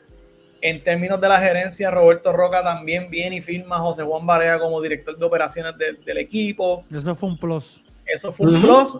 Y el primer movimiento que hacen es un splash. David Stockton es un refuerzo de los grises de. Humacao para esta temporada. O sea, una posición bien importante en el BCN y en el baloncesto en general, pero más en el BCN es que si tú tienes un point guard elite, tú tienes oportunidad. Y David Mm. Stockton les da mano, les, va a dar a ese equipo una, una confianza y, y, eleve ese juego de los grises. Lo vimos en Guaynabo de cerca, tú sabes, y traer a David Stockton es muy bueno. Stockton está jugando ahora mismo en la G-League con el equipo de Fort Wayne, eh, Fort Wayne Ants, está promediando 9.8 asistencias, pero todos sabemos que aquí en el BCN es un jugador de 18, 20, 25 puntos por juego. Hicieron el cambio que mencionó Joey, eh, trajeron a James Monty Scott, eh, ¿verdad? De los gigantes de Carolina por el turno 13 de la segunda ronda. Yo creo que Monty Scott en Humacao va a tener tiempo de juego y va a ayudar. Tal vez en Carolina, en la posición de él, tenía tipos al frente, veteranos, eh, y otros jugadores, pero en, en Humacao creo que el tiempo de juego lo va a tener. Y, me gustaría. No, James Monty Scott y Netty ah, también. No, no, definitivo. Eh, eh, y paso ahora también, firmaron a Nesty Rodríguez, backup point guard. en la agencia libre, Nesty, fue el backup de David Stockton en el 2021, cuando Guaynabo llegó a la final, y es un jugador que al igual que Caratini, así que no perdieron mucho ahí, que defiende muy bien Nesti viene del banco y no importa si tú le das un minuto o 20 minutos, Nesti va a estar los 90 pies con los tipos. Se parece un poquito a, Jader en eso también. Defiende mucho, defiende mucho y los va a ayudar. Eh, fuera de eso, ¿no? Ya este equipo cuenta con Gaby Velardo, que tuvo una temporada muy buena el año pasado, Jorge Matos, que iba teniendo una temporada de carrera antes de lesionarse. Eh, Timash Parker, que lo vimos en la pasada ventana, el efecto que tuvo contra el equipo de Uruguay gran rebotero en el BCN. Eh, Luisito Rivera, que le dieron la oportunidad el año pasado. Yo creo que, que los grises han empezado bien, eh, ¿verdad? Eh, esta, esta temporada vienen bien y todavía les falta, ¿no? Este roster le falta todavía. Y otro jugador que a mí me encantaría ver y tiene que ser el cuatro regular de este equipo es Alexander Capos. Alexander Capos está jugando ahora mismo en la Liga de Portugal y está jugando muy bien, promedia 13 puntos, 4 rebotes por juego y está tirando 49% del área de 3 puntos. Yo me eh, río, yo me río por ese nombre. Yo, me río por ese nombre. No crean que me estoy burlando de nada. Me río porque nosotros teníamos un chiste con Alexander Capo. Ese chamaco Alexander Capo que yo vi decía lo de yo, yo soy amigo. No, lo que pasa, lo que pasa es que ellos tenían, ellos tenían a Daniel Amigo y a Alexander ah, Capo. Entonces, cuando decíamos... los ponía, es amigo de un capo. Es duro, qué duro. Y, y Papi. No, nos corrieron aquí, ¿verdad? Este equipo tiene tres refuerzos. Tres refuerzos. El, el, último año que van a tener tres refuerzos, si es que no aprueban tres refuerzos más adelante.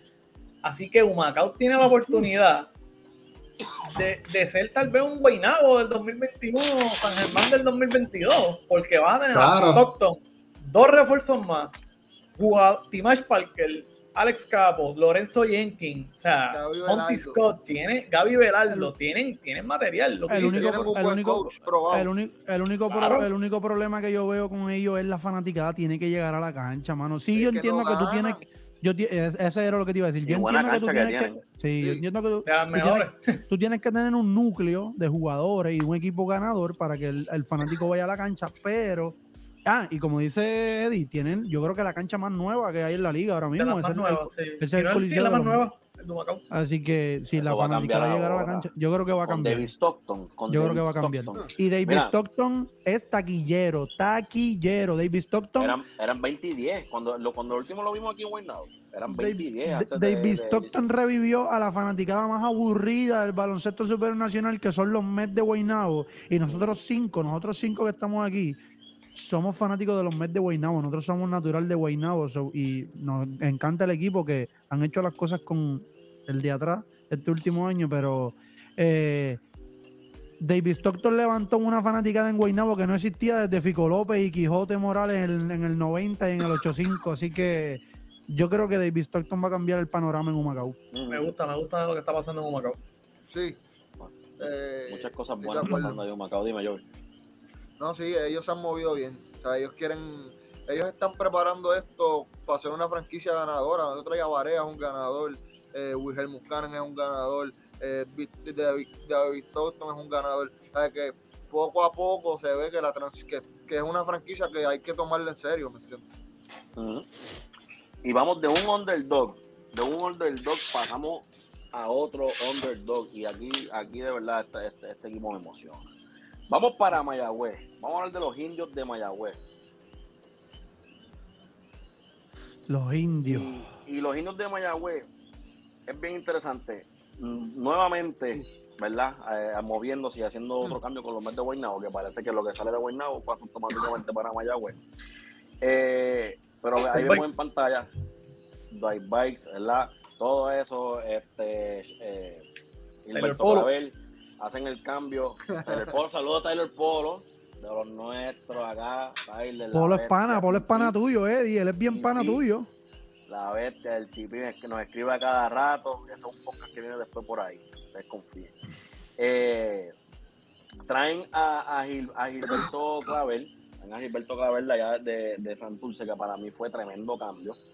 Eh, y también añaden más profundidad, y voy a la profundidad ahora. Traen a, a salen de Jason Page, que se lastimó la, te- la temporada pasada, y añaden a Kelvin Miñales, Jeff Early y Alonso Ortiz Trailer.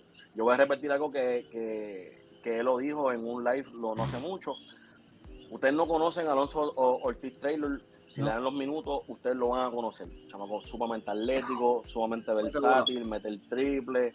El tipo puede brincarle por encima a cualquiera. Si le dan minutos, ustedes se van a acordar. Yo estoy, yo estoy triste como los Mets de Guaynabo regalaron ese chamaquito, brother. Regalado. Oye, los indios de Mayagüez lucharon hasta el último día para entrar al postseason, eh, literalmente hasta el último juego que, que perdieron contra los gigantes de Carolina, ¿verdad? Pero lo interesante de este equipo es que empezaron con récord de 0 y 7 la temporada pasada y luego viene Cristian Dalmau y todo, todo, se- todo cambia. La mentalidad, como Chris dijo, él no le tomó mucho tiempo ver lo que, lo que él tenía en, en JC para ver que, que el chamaco tenía talento. Dave Bice también en una entrevista con nosotros nos dijo que el dirigente estaba hablándole de los fundamentos y desde los fundamentos de ahí partían para, para hacer como quien dice un, un- un cambio cultural de lo que ya había en ese camarino, que no había ningún tipo de cultura porque lo que estaban haciendo era perder. ¿sabes? Y entonces viene el cambio, luego de estar 0 y 7, terminan 17 y, 10 y- 17 y 8 en los últimos juegos después de, ese start. Eh, me gusta la profundidad que le va a dar Jeff Early. A nosotros nos encantaba Jeff Early aquí en Guaynabo. Era, era uno de nuestros jugadores favoritos. Él viene del banco a producir y a producir en ambos lados de la cancha.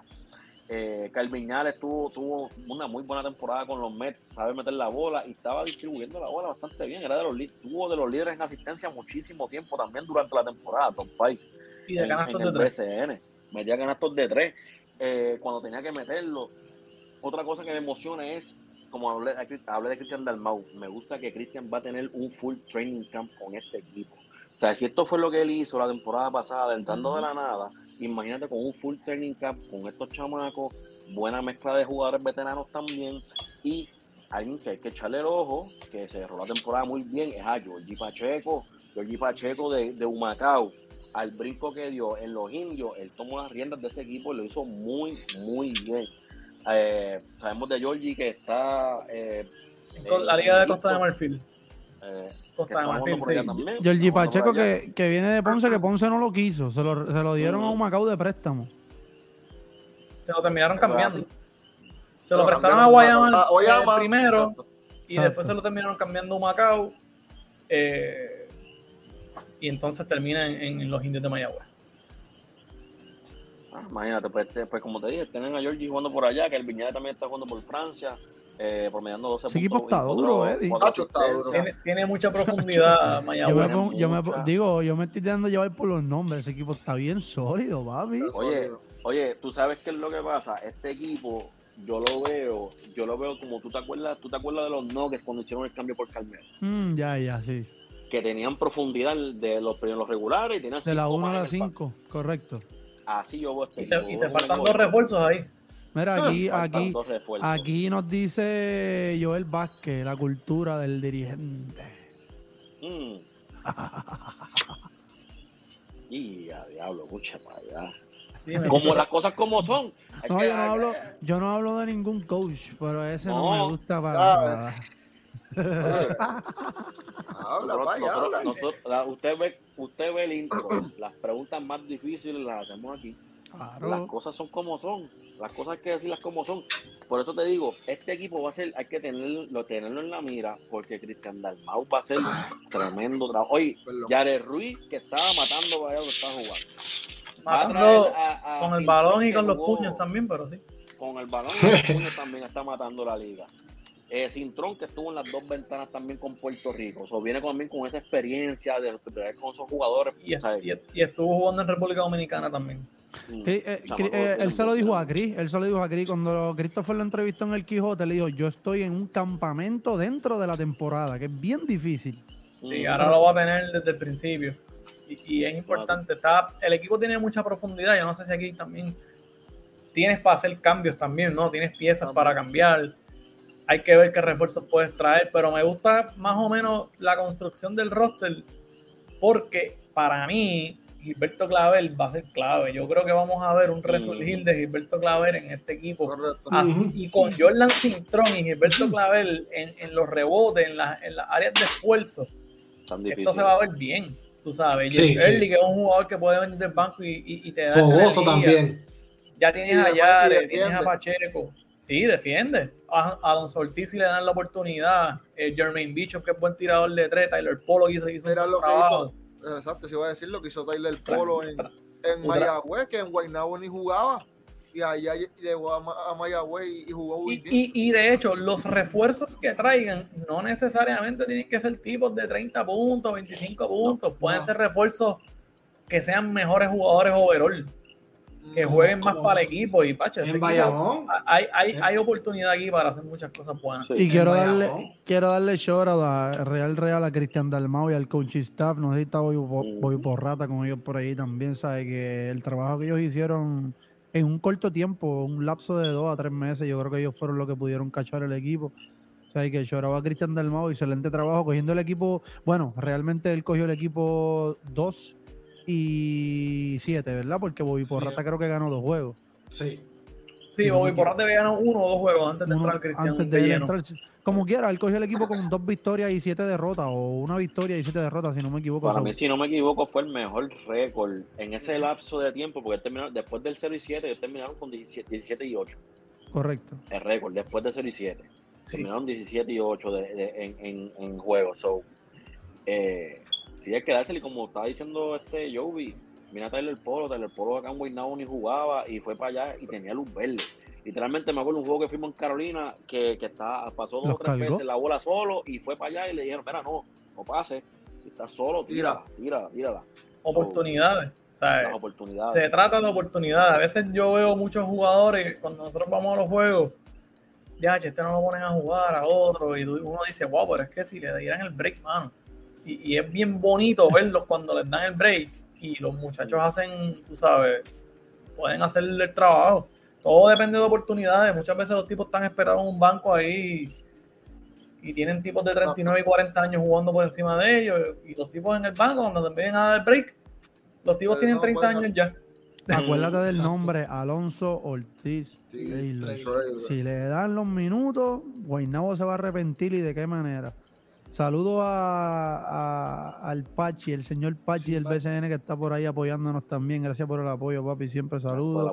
Saludos, Yarisa L. Rodríguez que está por ahí, saludos. Eh, Ángel Rodríguez que entró por ahí, no le hemos saludado. Saludos, Ángel, papá. Eh, nos dice Pachi por aquí que dice que Jeff Early sorprenderá en Mayagüez. Definitivo, definitivo, definitivo. Nos fuimos con el next team. ¿Cuál es el next team, papi? El next team, nos vamos de Mayagüez y vamos a quedarnos por esa área. Vamos para Ponce, vamos a hablar de los Leones. The Lions. Mira, este equipo de Ponce, diantre. Los Leones Mira, Los Leones de Ponce. Eh. si vas a hablar de ellos, tiene que ganar. Sí, sí. Mira, este equipo no ha hecho muchas cosas eh, de nombres en el off-season, pero lo más fuerte y yo creo que lo mejor que ellos hicieron este año fue la firma del técnico mundial. Esto es un técnico mundial. Sergio Hernández. Cuando tú hablas de Sergio Hernández eh, como dirigente técnico, eh, lo primero que tú te tienes que preguntar es, eh, déjame ver cómo lo digo para no sonar... O sea, estamos hablando de un coach mundial y viene al BCN. La pregunta que todos nos haríamos es, las posibilidades de, o sea, la integración de Sergio Hernández, cómo va a ser en Ponce, cómo él va a tratar de coger a todos estos chamacos, los Jerrel de Jesús, eh, eh, Yomar Cruz, Mike Yomar Cruz, Yomar Cruz iba a jugar porque no sé, juega 10 Sí, juegos, también. 10 no juega. So. Eh, Yerrel, eh, La Antorcha, eh, Mike Rosario eh, y todos los que se sigan añadiendo, ¿sabes? ¿Cómo él va a lograr eh, la integración de todos estos chamacos e imponer su estilo de juego? Aquí todos sabemos que Sergio Hernández, su estilo de juego es eh, full FIBA, pero es europeo, o sea, de allá. eh, Sí, argentino, imagínate. Bal- baloncesto argentino, baloncesto 7, 8 pases antes de tomar un, un tiro, ¿me entiendes? Mm. Eh, so, yo creo que lo más difícil, ¿sabes? A Esto es un A y esto hay que decirlo. Los hermanos Mila y la gente que toma las direcciones allá, excelente firma del técnico Sergio Hernández. Es un coach mundialista, ¿sabes? Yo aquí le tengo que dar A a los Leones de Ponce. Eh, todo va a ser eh, cómo va a ser la integración de él al equipo y cómo van a ser las direcciones y el estilo de juego que él va a tener para Ponce. Eh, fuera del dirigente Sergio Hernández, tengo por aquí también, eh, tenemos que hablar de Yerrel de Jesús y de la Antorcha, de Human Torch. Saludo por ahí a la Antorcha de parte de Sport Top PR, eh, a Yomar. Eh, ellos quedaron campeones, si no me equivoco, con el Real Esteli, ¿verdad? En Nicaragua. Eh, ellos dos, Yerrel y los dos leones, con, junto a David Rosario, quedaron campeones hace una semana en la liga allá en Real, Estelí, Nicaragua. Así que felicidades a ambos por ese logro. Yo creo que cualquier jugador de baloncesto quiere quedar campeón en las ligas que juega, así que eso eh, hay que destacarlo. Y nada, en cuanto a refuerzos, ellos no han hablado aún de refuerzos todavía, que yo, hasta donde yo tengo entendido, Ponce no ha anunciado sus refuerzos. Ellos anunciaron a Sergio, eh, y el roster que tenemos aquí es lo que ellos tienen al momento, y es el macho de Jesús, Luis López. Eh, quiero destacar que de las positivas de este equipo, que este, este eslogan se lo robé a Joe, las positivas de este equipo, Luis López, chamaco que viene de, chamaco que viene de menos a más. Juega a la 1, juega a la 2, mete el triple, encuentra bien a sus compañeros. Creo que debe seguir madurando un poco más. Yo creo que él lo que le falta es esto aquí. Si Luis López llega a su próximo nivel dentro del tabloncillo madurando, eh, excelente jugador para ellos. Eh, de Jesús, Luis López, Ismael Cruz, Cristian Negrón, Jordan Murphy, Carlos, Ló- Carlos Yao López, Mike Rosario, Yaciel Colón y Ricardo Eran. Ahora bien, Alin Ford, eh, lo tuvimos en la ventana ahora con Puerto Rico, la última ventana que hubo contra Uruguay y contra Colombia. Eh, Alin Ford, yo entiendo que si él viene a jugar con Ponce, para los que no lo saben, yo entiendo que todos lo deben saber, Alin Ford estuvo aquí con Ponce en los playoffs del 2021. eh, con el canastazo mágico de Jonathan Han que los eliminó, pero Alin Ford formaba parte de esa plantilla. Eh, y yo creo que él se ha ido acoplando poco a poco al estilo del baloncesto superior nacional. Eh, él juega ahora mismo para el equipo de la G-League de los Orlando Magic, eh, le va bastante bien. Y, me, y nos dejó saber personalmente en la conferencia de prensa que no, te- no nos supo contestar de una manera firme si él va a estar o no con los Leones de Ponce, pero yo entiendo que está en sus planes y está en su agenda. Todo va a ver acomodar los planes, los otros contratos y ofertas que, que él tenga en el exterior, que eso es bien importante.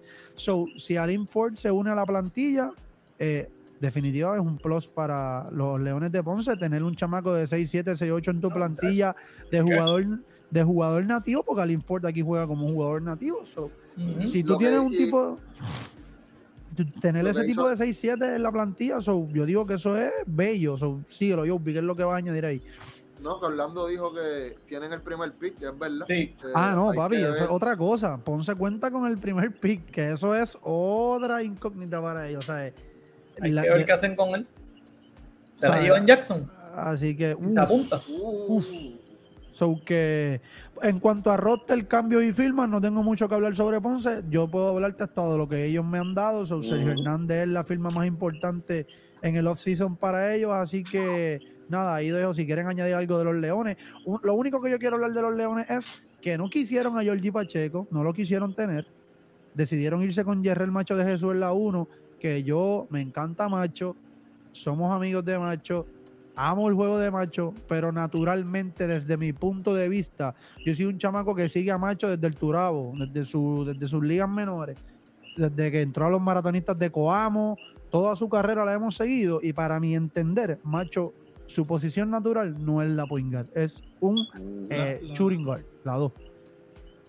Esa es su posición natural. So, si tú le pones un point guard que lleve bien el juego, imagínate a David Stockton alimentando a Jerrel de Jesús toda la noche, toda la noche, toda la noche, toda la noche. Y lo otro que yo quiero decir, y Eddie, sigues con el otro equipo, lo que tengan que aportar, cuando Ponce trae eh, refuerzos en la posición 4 y en la posición 5, limitas a Jordan Murphy Jordan con Murphy. minutos.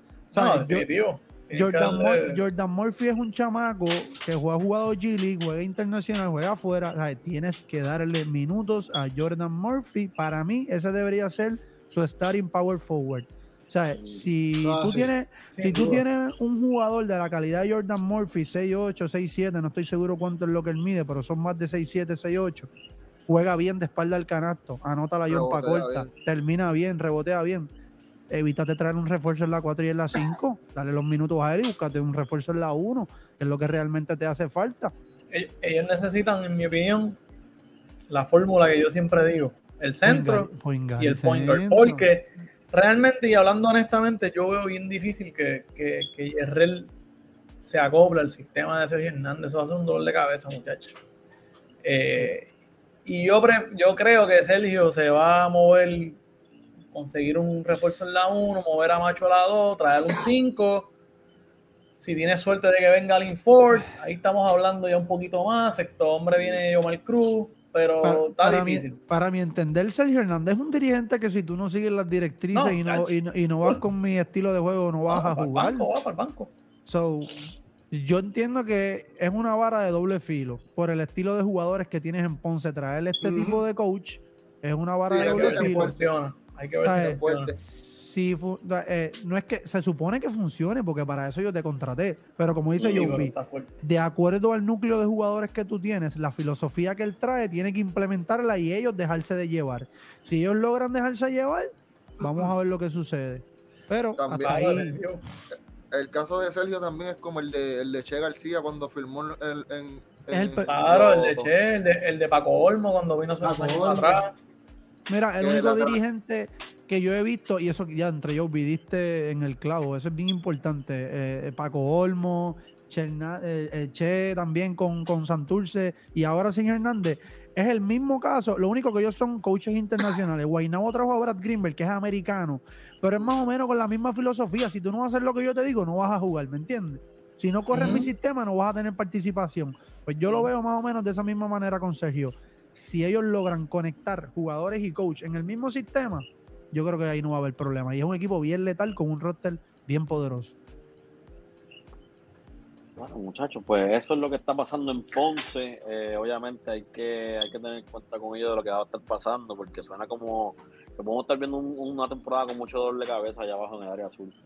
So, vamos a ver qué, qué sigue pasando Mira, ahí. algo rapidito. Tengo 30 personas aquí en el live y solamente 13 reacciones. Mis amores, por favor, vamos a dar esos likes y, y- y esas reacciones. Vamos, quiero a todo el mundo dando like. Si te gusta el BCN, si te gusta el contenido, por favor, las 30 personas que están ahí, por lo menos llévame esas reacciones a 20, a 20 y pico. Vamos, vamos, todo el mundo compartiendo el directo y dejando esas reacciones. Déjame esos likes por ahí, por favor. Seguimos, Eddie. Seguimos aquí, abróchense los cinturones que bajando por la cuesta de Río vamos a llegar al Mario Quijote Morales de Guaynabo porque vamos a hablar de los Mets de Guaynabo. Los Mets de Guaynabo. ¿Y Seguimos con esas reacciones.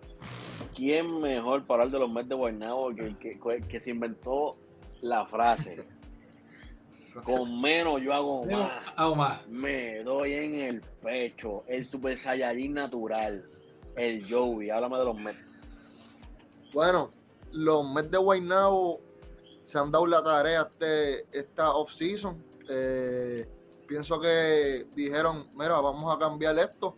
Eh, empezaron con el coach, no, quise, no, repitieron a Brad Greenberg, que nosotros eh, hablábamos mucho con Brad, tremendo coach, a nosotros nos gustaba. Yo pienso que el año pasado él no tuvo nunca ese equipo que él pudiera hacer, ¿sabes?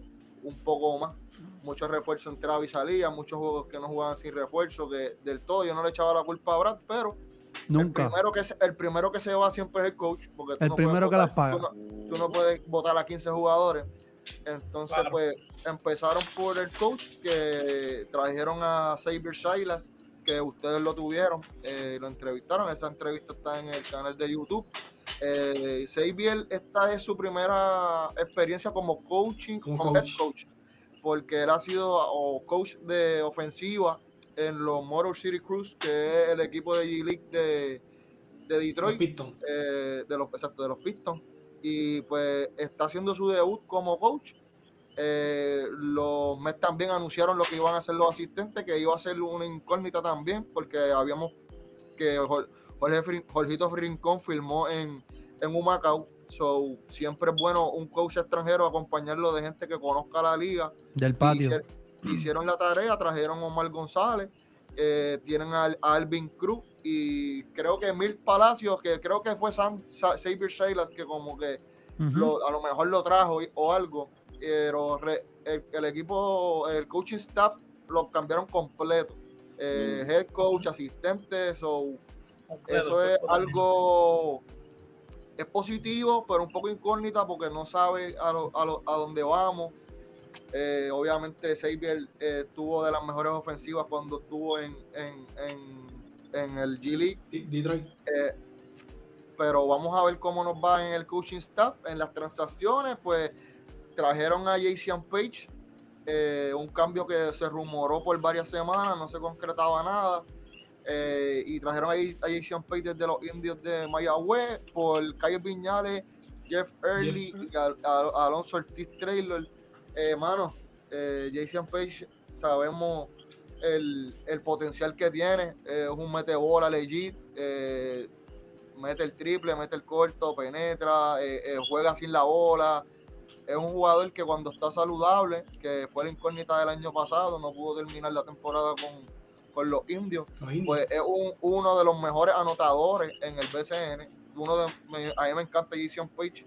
Me recuerdo cuando tuvimos lo del All-Star, yo lo voté por él para que estuviera en el All-Star al, principio de la temporada. Eh, pero obviamente eh, vamos a ver cómo se adapta a lo que es Xavier, que él lo coachó también en, en Detroit, o en el G-League, obviamente. Y pues también trajeron a Gary Brown, que es otra incógnita más, porque Gary venía de no jugar varias temporadas en el BCN, jugó el año pasado con los Piratas, eh, no le fue todo del todo bien, tuvo lesiones yo creo que del hamstring, perdió muchos juegos, eh, no cerró como quería, lo han criticado mucho, eh, salió del, programa de la selección, fueron vocales, dijeron que no, que no estaban en los planes ahora mismo, no significa que después no vaya a regresar eh, Gary está jugando ahora mismo en, Australia, eh, jugando súper bien. Yo creo que es el líder en asistencia, si no me equivoco, primero o segundo. Eh, y mano, yo pienso que el, ese es el jugador que los Mets va a depender si tenemos una buena temporada o una mala temporada. Gary Brown es, yo pienso que la figura principal de este equipo. Y obviamente en el cambio, pues perdimos lo que fue a Taekwondo Rolón, el jugador franquicia de nosotros, eh, el jugador que estaba acostumbrado a que todas las noches le iba a dar todo, se desarrolló en Guaynado, desde la burbuja venía evolucionando su juego, eh, se convirtió en, un, en un point guard que no es su posición, lo hizo todo básicamente por Guaynado. Eh, y también perdimos a, a Merham, a Mersan Basabe, que era un gran muchacho que venía del banco. A mí me gustaba mucho cuando lo combinaban con Jeff Early. Eh, y básicamente los cambios de Guaynabo han tenido que, ser, que ceder muchas buenas piezas para coger jugadores de nombre. Eh, ¿Sabes? Caballos, no, no, los critico, son caballos, pero pienso que, que, como dijo Eddie, lo ha comentado, también hemos dado un montón de picks en, en, los cambios. Eddie ha sido bien vocal con los picks. Sí, es que es la realidad. Y, y mano, Onsi Branch, que fue la, firma que a todos nos gustó, eh, nos alegró mucho, ya que habíamos perdido muchas cosas eh, del banco y, y, de eso. Y esa firma fue sorpresiva, yo creo, también para muchos equipos. Yo creo que si, que si hay un equipo que Onsi iba a firmar, no creo que estuvieran los planes eh, que fuera Guaynabo. Y ahí tenemos el roster de Guaynabo. Brown, Jay Page, EJ Crawford, Jonathan Hahn, Onsi Branch, Leonardo Whiteman, Enrique Ramos, que lo firmaron también agencia libre, y William Martínez, que es Will Martínez, ese fue el gal que cogieron el año pasado desde los de los cangrejeros de Santurce. Por Kevin Eh, John fue ese cambio. Sí. Creo que Exacto. ellos, re- ellos anunciaron su refuerzo, lo reservaron, obviamente, que es a Brima y creo que ellos reservaron a Ben Moore. Ben Moore. Sí, los, Sí. últimos, los últimos dos. Eh, o sea, reservarlo es que si van a firmar con otro equipo, tú, tú, tú tienes el derecho Tienes- a negociar tienes- con ellos primero. O sea, puedo que- negociar contigo primero. Si Si una- no te interesa, te doy el exacto, release y sí, firman otro. eh, exacto. Pero si Pero- otro equipo lo quiere, exacto, release. Pero vi- viendo, y antes que yo siga, viendo que han cambiado el coaching staff y han cambiado todo, yo creo que vienen con, con refuerzos nuevos también. Sí. Sí, a- a- hace Sí, sentido. fíjate, yo, yo pienso que, que en, en cuestión de tener a Xavier Sila, en cuestión de refuerzo, contra, él ha estado en G-League, o sea, conoce más de esos jugadores americanos que prácticamente lo que traen. Tiene la este- tiene la conexión, yo entiendo, y, y yo he visto mucho en, en sus redes sociales que, que muchas personas lo conocen, ¿sabes? Ujú. Tipo elites de, de la NBA y todo lo conexión. Sí, sí, el tipo tiene una conexión brutal que depende de los refuerzos que traiga también corre también Guaynao, porque si Guaynao trae dos refuerzos de calidad, pues Pero- el va a estar Pero com- como dice Joby, yo digo que el norte es Gary Brown. Si Gary Brown aterriza, Sí, sí, sí. el equipo va, va a dar pie con De bola. Pero imagínate Gary, Jason Page, Ben Moore en la 3. Ben Moore que cae con Gary. Claro, Renaldo Barman en la 4 jugando 15, 20 minutos por juego. Y a Mida Brima, papi, tú tienes un starting lineup potential en la madre. Eh, Si los traen, sí. Gary Page, Ben Moore, papi, tú tienes tres bestias, tres animales, un, dos, tres. El cuatro, el que quieras utilizar, puedes utilizar a Renaldo, puedes utilizar a cualquiera, que a Onsi Branch lo puedes poner a comenzar, pero yo creo que Onsi te trae más energía del banco. Para Del mí, banco. sí, mejor del banco. Yo me voy sí. con Renaldo empezando, le doy sus 10 minutitos, 15 minutitos por juego, y Brima, papi, ese Y- potential starting lineup está bien duro. Y, y lo dice lo dice Orlando aquí, yo lo vi también en las redes. Eh, en el equipo que juega Gary Brown en Australia juega Mitchell Sí. Creek y Mitchell Creek hizo en un post de una de las páginas Hace como dijo estoy ready y quiero volver. Así Yo que creo, yo creo que yo creo que eso es una de las cosas que ellos quieren hacer, el landing de Gary Brown. Yo creo que ellos quieren traer a Mitchell Creek para que Gary diga que sí y venga a jugar. El miedo de Claro. ellos es, el miedo de ellos es que tú cambiaste a Gary Brown por un chamaco que va a jugar siempre y eso es lo único que a mí me molesta. Taekwondo. Rolón. Diste al corazón de Guaynabo porque la conexión de Taekwondo y David Stockton con la fanaticada en el 2021 fue Sí, a no, otro level. otra cosa. Entonces, tú tienes ahí ahora a Taekwondo Rolón. Era la única esperanza eh, del equipo que teníamos, eh, como quien dice, franquicia. Y entonces lo cambiaste por un chamaco que tú no sabes si va a venir a jugar o no. Que Y tú si no sabes si te va a decir, cámbiame, tú sabes. Yo digo, y uno no se puede dejar llevar por eso, por, por las cosas, pero yo cuando vi el cambio de los Mets por Gary, ah, yo dije, contra, qué chévere, vi, vi que Taekwondo reaccionó con una foto de él en, en el All-Star Game, como que diciendo, mira cómo trabajan las cosas, qué sé yo. Papi, yo, yo no sé, yo me, yo me tiré lo- las gafas de detective, me metí en todas las redes de Gary Brown y yo no vi Nada. ninguna reacción de Gary Brown sobre el cambio Nada, a nada. Yo no sé, si aquí- Gary Brown te dice yo no quiero jugar contigo, ¿para qué, tú, ¿para qué tú me cogiste? Yo quiero jugar en Santurce, que es lo que siempre se rumoró, porque él no jugó con San Germán, porque quería jugar con Santurce. Si Gary Brown se siente y te dice, no, yo quiero jugar con Santurce, yo no voy a jugar con Pues, ustedes. Pues, papi, me tienes que dar a Cliff, me tienes que dar a. No, yo sé. Pero piensa en lo que diste. Sí, que. Aquí, de hecho, aquí Corti, aquí Corti en el otro programa que, que hicimos con Corti, el debate TV, él nos comentó que, que él se enteró por las redes sociales que lo, que, que lo cambiaron.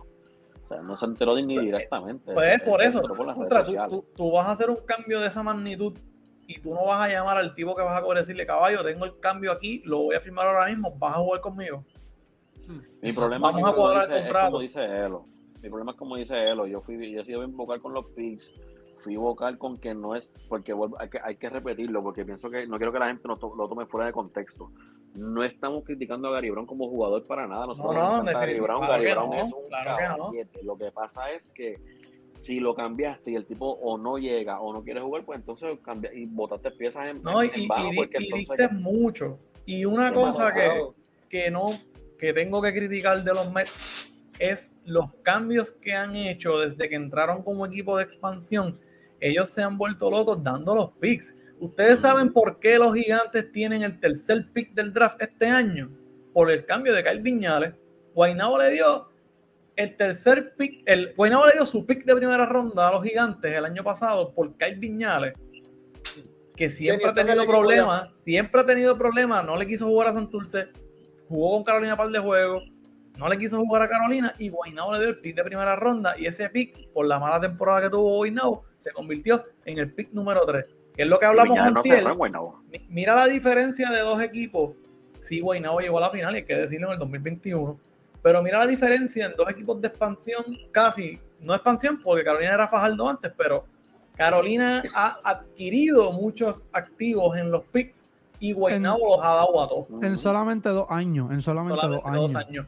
Sí, Guaynabo tiene la ventaja que ya llegó a una final. Oye, no se le va a quitar eso. Pero cuando tú miras futuro a corto y mediano plazo, mira el roster. Ocho, siete, ocho jugadores, todavía faltan los refuerzos y, más y más profundidad. Eh, pienso que Enrique Ramos fue una buena firma. Él puede hacer un buen trabajo. En Mayagüez hizo un buen trabajo. Venir del banco, rebotear. Él sustituye a lo que era Basabe, Han, Crawford, Branch. O sea, si Guaynabo Gary juega, plus tú traes dos refuerzos de calidad, el banco luce bien porque entonces mueves al banco Crawford, Han, Branch, Enrique Ramos. Puedes añadir más piezas. Tienes que tomar una decisión: o Michelle Creek o Ben Moore, porque Brima está sembrado. Hay que ver si lo trae a mí me gusta más Ben Moore. Porque... A mí me gusta más Ben Moore. Porque la, la, la, la, posición de centro, si Brima va a venir, es de él, no es de más nadie. Yo, no quiero, entrar pero fíjate, el, el problema con Ben mal las cosas, porque ellos jugaron hasta, hasta sin tantos juegos hasta sin refuerzo. eso fue otra cosa que el año pasado a mí no me gustó para nada. Con eso, están haciendo las cosas sumamente, están haciendo como dice Elo, están haciendo una cosa, era al garete. Otra cosa que, y lo mencionó otra vez, quien dice que Jonathan Han quiere, quiere salir del banco ahora mismo. Sí, sí. Más si, bien, más si viene, si ese va con esta set, con Page y Brown, ¿quién te dice que Jonathan Han quiere salir del banco? Pero, y, lo tengo que decir, lo quiero decir, le damos duro a los Mets porque son el equipo de nosotros, el equipo de casa. Y es el equipo que más duro vamos a criticar y el que cuando hagan las cosas bien le vamos, los vamos a poner por ahí arriba. Pero hay que decirlo. Mira, quiero saludar por aquí a Jaciel, saludo a Jazz de la Guaynabo papi, saludos, espero que estés bien. Nos dijo por aquí que del banco Jonathan Hancon y Crawford y Branch del banco sería duro. Saludos a Yarisa, a Rosalind, pregunta que si llegará Gaby, eh, Gary, perdón. Eh, nada, familia, gracias a todos los que siguen por ahí. Nada, eh, con eso yo creo que estamos ready ahí con los Mets o quieren aportar algo más.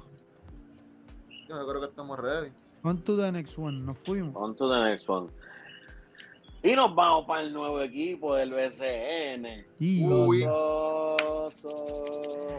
oso del dinero. Mm. Ahí hay chavo para firmar, oíste. Sí, se llevó el negrito de ojos claros al BSN con los osos de Manatí. Y Jerry, háblame de los osos que hay por ahí. Bueno, los osos es prácticamente lo que era el equipo de Guayama, que terminó pues último en la sesión del año pasado. Pero los veo bien. Es como dijo Chris de una causa, de como que eh, en Guayama quizás no apoyaban tanto el equipo, tampoco los jugadores le venían, ¿sabes? Esos jugadores que ellos seleccionaban. Si, si todos los jugadores de Guayama hubiesen venido, los que cogieron en el draft, claro, claro. hubiesen tenido un trabuco, ¿sabes? Lo, tienes, lo, tienes, ahí en las transacciones. claro, ahí el número 2 va a jugar, ya, sí. Sí, exacto, ya, va a jugar. Pero Tyler Davis, el mismo Howard, ¿sabes? Hubiesen tenido el mismo un trabuco. Eh, también que estaba allá. Eso es pero vamos, pero, Jerry, vamos a hablar claro, vamos a hablar claro. Antes de que llegue Jerry siga, aquí todos sabemos que si Alfonso Plomer tenía que ir a jugar este año a, los, a los Brujos de Guayama, nunca iba a llegar allí. No, iba a ir, no iba a ir. Lo sabemos que no. Money Talks. Este, eh, va a jugar sí, nada. papi. Sí, no, claro, ahora sí. Pues pasan a lo que es Manatí. Eh, pues eh, obviamente lo adquirió Osuna y le puso el nombre de los osos. Pues eh, a su logo. ¿Les gusta? Perdona que interrumpa. ¿Les, gusta osos? ¿Piensan que, que, debió ser ateniense? Ok, yo siempre he dicho que tú tienes que utilizar algo que representa a tu ciudad. Eso es lo número uno. Obviamente en Manatí no existen osos. Realmente eso no importa. Siempre he dicho que tú tienes que poner un nombre y un logo que identifique tu ciudad. Algo, ¿sabes? Bayamón, toda la vida han sido los vaqueros. Los Mets de Guaynabo no se, se llaman Mets porque son los metropolitanos. los cangrejeros de Santurce, que antes ellos se llamaban, ¿cómo se llamaban los cangrejeros antes? Tenían otro nombre, no eran los cangrejeros, pero el- yo siempre digo que los cambios no está para bien. Le puso los Ah, osos, no, obviamente, claro. porque él se Oye, llama Osuna, el oso. ¿Cuánto- refrescante, cuánto- es refrescante. ¿Cuántos osos ustedes han visto en Memphis? Ah, exacto, tampoco ninguno. ¿Cuántas pero- lagunas hay en Los Ángeles? Tampoco. Eso no tiene nada que ver. Y yo- él es el dueño. Él le quiso poner osos su mercadotecnia. Claro. de él como claro. artista ha sido siempre el oso del dinero. El Claro. disco se llama Sutochi. Oye, él le va. Era lo que tocaba. La mercadotecnia de ese equipo es él. Y va a ser bajo su branding. Y esto es una compañía más bajo su branding. Él le va a Claro. poner- era obvio que le iba a poner los osos. Yo, yo vi este, cuando Osuna compró este, este equipo, yo lo vi como una estrategia promocional, de verdad. Así lo vi yo. Yo dije, sacó Claro. disco, compró equipo. Oye, ¿qué, es lo que está nuevo en el BCN? Comprar el equipo. Él ya estaba tratando de comprar el equipo. Él había intentado comprar a los indios de Mayagüez. Y, y Cagua no, también, se, no se lo vendieron porque él, sabe, parte de la compraventa era que no lo podía mudar en tres años o algo así. Él no quería eso. Él quería, tú sabes, él quería ese equipo donde él lo quería. Ah, Él, él quería originalmente mudarlos para acá, Guara, algo, Exacto. Y, y Manatí estaba ya por tener un equipo, porque don- los grises de hoy en día iban originalmente para Manatí. Hubo un revolú con el alcalde y qué sé yo, y terminaron en verdad. pero ese equipo iba para Manatí. Y- Pues- y tenlo por seguro que si va a llamar a Ateniense. Sí. Eh, sí, eso sí. Si llegan a hacer eso, sí. Yo no tengo problema con el nombre del oso, de verdad. No, yo tampoco. dijeron, es, es el equipo es de él, el nombre le quiso poner los osos de Manatí. Obviamente, el oso del dinero, todo, todo el que es fanático de Osuna, sabe de Osuna, sabe lo que es el oso. O sea, Eso sí, por qué lo en, hizo. en- en Santurce no podía ir Bad Bunny y poner los conejos de Santurce porque eh, No. es- ahí, ahí la gente le iba a de caer yo, arriba. yo- ¿sabes qué? Yo le hubiese puesto otro nombre también. Eh, También, eso, eso es importante. Sí. Y mala mía, que estaba los de cangrejeros van a pensar en que en los cangrejeros de Piculín, de Sí, Carlos pero, Arroyo, sí, pero ahí, le ahí al- otro nombre. sí, pero ahí yo no estaría de acuerdo porque eso es como ir a Bayamón y cambiarle el, el nombre a los vaqueros. Eh, ¿Cuántos papi, la- vaqueros tú has visto en La, Bayamón? la- la gente te, pero la gente te va a atacar. La franquicia Santurce y la franquicia Bayamón no van a Sí, pero ya que tiene una historia. Ya Bayamón tiene una Claro, historia, claro, vaqueros eso, ahí sí. por Sí, eso. pero también, mira, los vaqueros es un equipo que no ha recesado, yo creo. Nunca. Este, No, a los atléticos yo creo que tampoco han recesado. tampoco. Santurce estuvo pa- eh, eh, que no reces, que recesó mucho tiempo, ¿me entiendes? Muchos años, Tam- sí. También que tú puedes cambiarle el nombre porque no es lo que mismo. está, que para está ti te raro porque Yo sé que tú Está querías los conejos de el- Santurce. El, Me gusta, me gustan los Elo, cambios. tú, tú lo que- dijiste ahorita, el Santurce original de Angelo Medina, ¿no? de Carlos El Arroyo y esta gente, fue una fusión de los tiburones de Aguadilla con los Santos de San Juan. Esos dos equipos se unieron y se convirtieron en los cangrejeros de Pero Santurce. originalmente eran Pero- los Santos de San Juan. Sí, pero antes de eso, los cangrejeros originales son los Mets de Guaynabo. Los Mets de Guaynabo, que sí. se mudaron a Guaynabo hace mil años y pues y 20 cosas más. Que antes ¿verdad? era, en Río, antes era en Río Piedra, no Los era en. Guaynabo. Los Pero, Cardenales pero de tú Río sabes, sí. tú sabes que, cuál es el, también el punto mayor de todo esto, mi gente, y a todas las personas, nuevamente, gracias a todos los que todavía están aquí con nosotros. Sí, Eh, el punto de todo esto es crear algo nuevo, fresco, porque queremos atraer gente joven, queremos atraer gente para las canchas. Y lo que está corriendo ahora mismo son, son la juventud y todo eso, ¿me entiendes? Definitivo. ¿Qué pasó. ¿Qué pasó en Are- Arecibo? Las canchas se llenaban, eso no, eso no cabe duda. A Noel y cuando llegó allí y todo eso, pues lo llevó a otro, a otro, le- a otro level.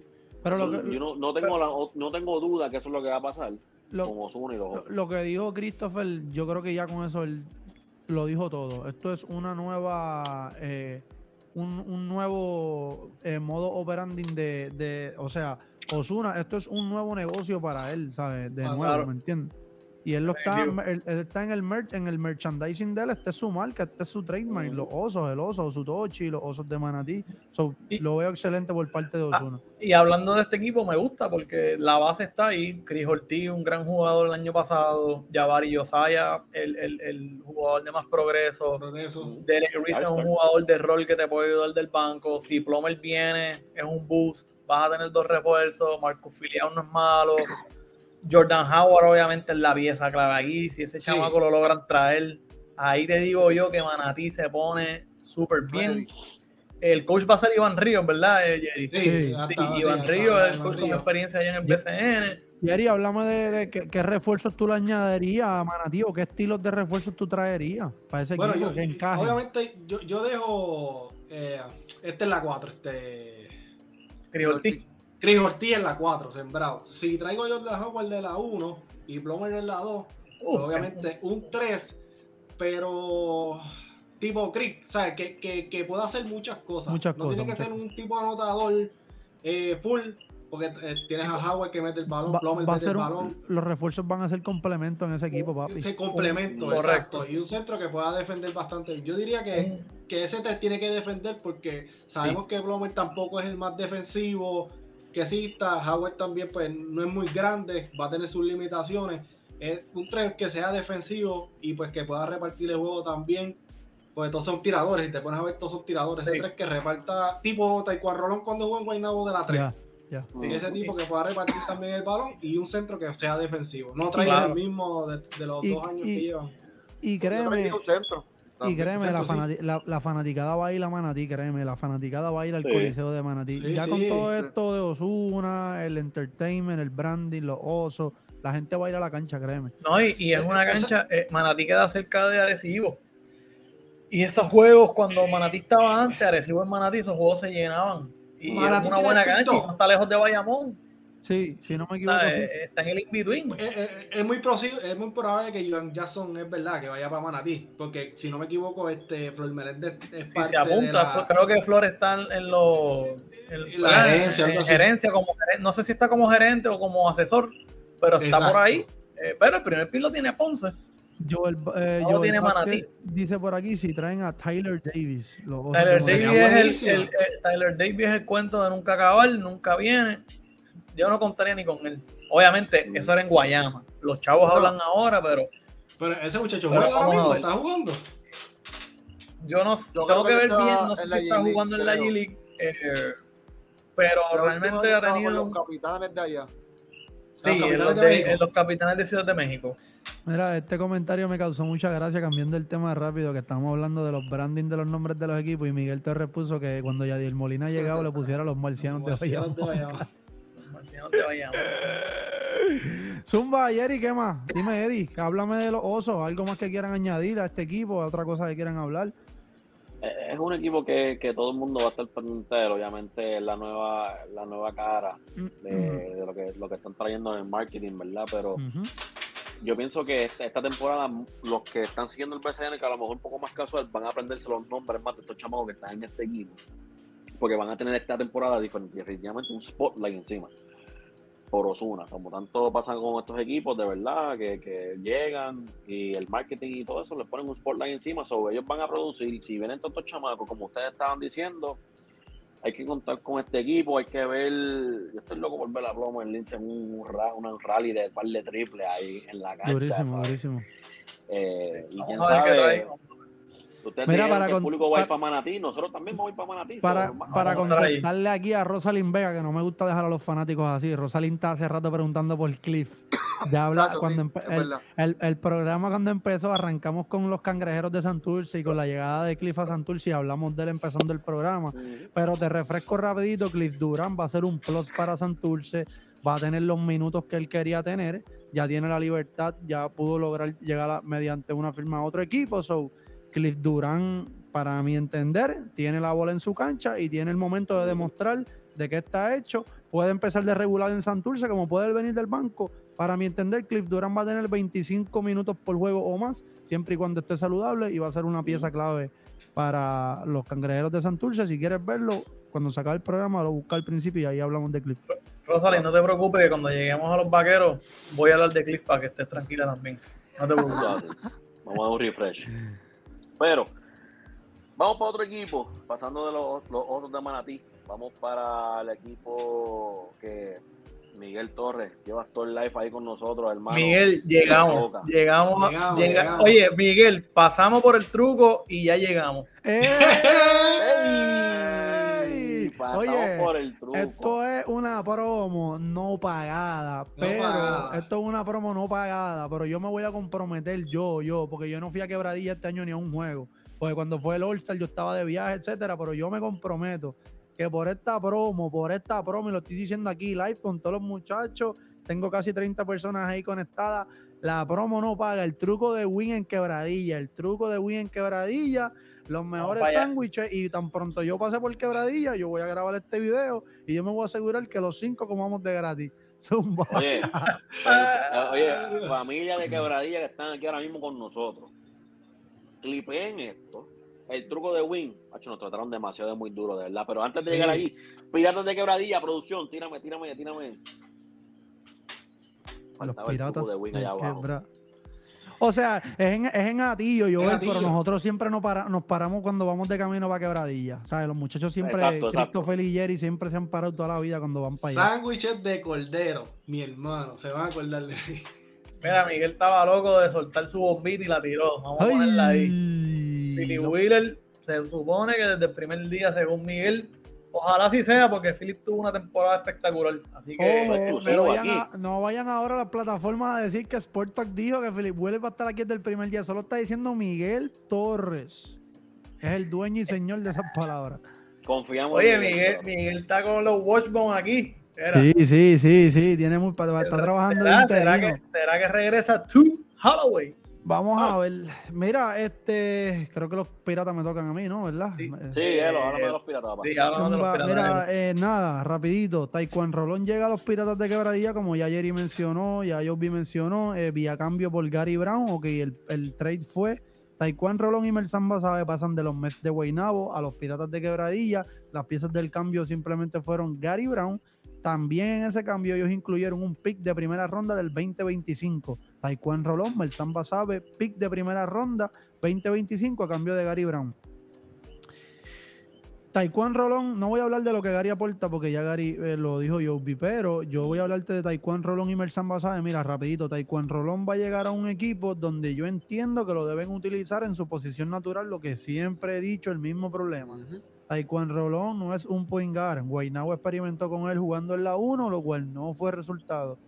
¿Por qué? Porque lo vimos en los playoffs. Cuando utilizaban a Taekwondo Rolón en la 1 de point guard, todo el tiempo venía el double team, el double team, el double team, el double team.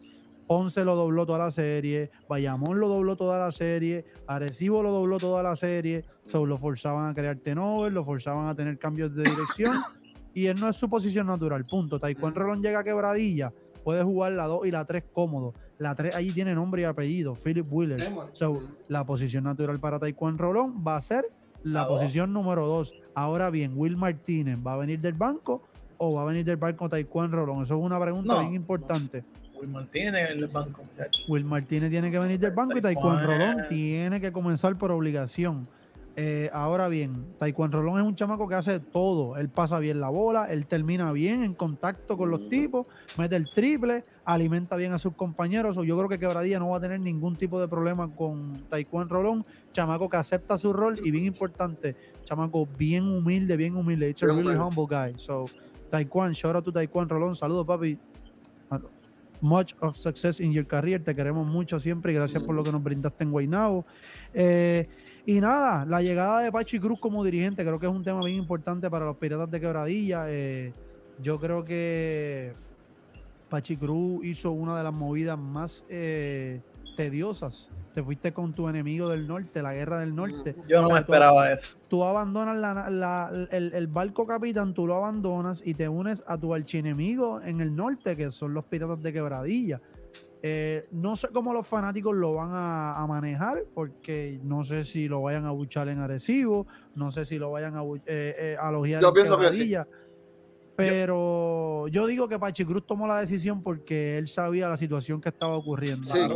Y Él fue el primero que brincó el barco. y yo creo que para él evitarse problemas o cualquier otro tipo de situaciones allí, pues yo creo que él tomó la decisión, fue el primero que se fue y abandonó el equipo. So, eh, nada, respetamos también su, su, su decisión y el contrato de el contrato de Pachi. Cruz en Quebradilla fueron Eso 200, trajo cola 220, ¿no? Trajo 220. mucha cola con, con, con, con la asociación de jugadores, pero sí, 270 Con mil 80, dólares por 80, tres 80 años. Fue un, un contrato, wow, Fueron dos- 270 o 280. 270. 280. 280. No, no, Por ahí, 280. está por ahí, está por Está ahí. por ahí. De Bueno, 270 como 80, a 80 en mil. tres años, que es muchísimo dinero en esta casi liga. 100 mil para- dólares al año. So, Casi. Doctor, doctor. Pachi Cruz puede traerte muchas cosas. Es un dirigente probado del patio, es un dirigente que conoce la liga, es un dirigente que conoce los jugadores y es un dirigente bien importante que los, que los árbitros respetan. Dos veces un- campeón. Es un coach eh, dos veces campeón, múltiples veces campeón como un jugador, es un jugador que conoce la liga, es un coach que conoce la liga y es un coach que, lo, que los árbitros respetan, que eso es bien importante en esta liga, que los árbitros Correcto. te respeten. Eh, fuera de eso, Pachi Cruz va a traer su sistema de juego. Ustedes todos somos, todos sabemos de lo que Pachi Cruz es capaz. Lo demostró en Arecibo, lo va a demostrar en Quebradilla, no tengo la menor duda. Así que yo creo que ahí tienen un buen coach y lo mejor de todo es que es un tipo joven y puede traerle muchas cosas buenas a, a Quebradilla. Y nada, lo último que tengo es lo que ellos reservaron, reservaron hasta el momento. eh, es tu Holloway y eh, Jamil Wilson. Esos son los dos refuerzos que ellos tienen reservados para la próxima temporada. No que firmaron, no que firmaron oficialmente, reservados. Como dijo Christopher, si otro equipo los quiere utilizar, en Arroyo Habichuela tienen que pedirle permiso a los Piratas de Quebradilla. Jamil Wilson y tu Holloway son los únicos dos refuerzos que ellos han eh, reservado hasta el momento. Eh, pero nada, el roster se compone de Taekwondo Rolón, Jojo Walker, un point guard joven que puede hacer muchas cosas también. Robert Harris, Philip Wheeler, Alexis Bebo Colón, excelente jugador también. Will Martínez, todos sabemos de lo que es capaz. William Willow Cruz, no nos podemos despedir de quebradilla Uf. sin hablar del temporadazo de William Willow Cruz, que por ahí yo creo que ellos dijeron, vamos a, vamos a, vamos a transar con Gary. Vamos, si, si Gary quizás no sé si él se sentía cómodo en quebradilla, no lograron los objetivos que tenían con él. Pero Willow Cruz tuvo una temporada de ensueño este año, elevó su nivel, lo llevó al próximo nivel. Se destacó en los momentos importantes que ese chamaco llora a, a, a Willow, después lo vamos a tener por ahí, vamos a tratar de tenerlo por ahí. Así que nada, seguimos con Janichita, Isaías Piñeiro, Carlos Emory. Excelente trabajo de Carlos Emory este año también, tanto defensivo como ofensivo. Elevó su Mm. porcentaje de triples este año. No, metió, el triple como, metió el triple como nunca este año. Eh, Luis Hernández, eh, Luis, eh, Luis Enríquez, perdón. Félix Rivera Jr. y Melsan Basabe, que fue el último que llegó con Taekwondo, que Melsan Basabe yo creo que también le va a, Mm, a- a hacer muy buenas cositas a ellos. Así que seguimos con el próximo equipo, familia. Yo, yo quería decir que también Zumba. que es importante que Pachi pasa de un equipo veterano a un equipo joven, porque si ver a ver, esos son piernas jóvenes que hay que ver fresca. cómo le va, que eso es positivo para él.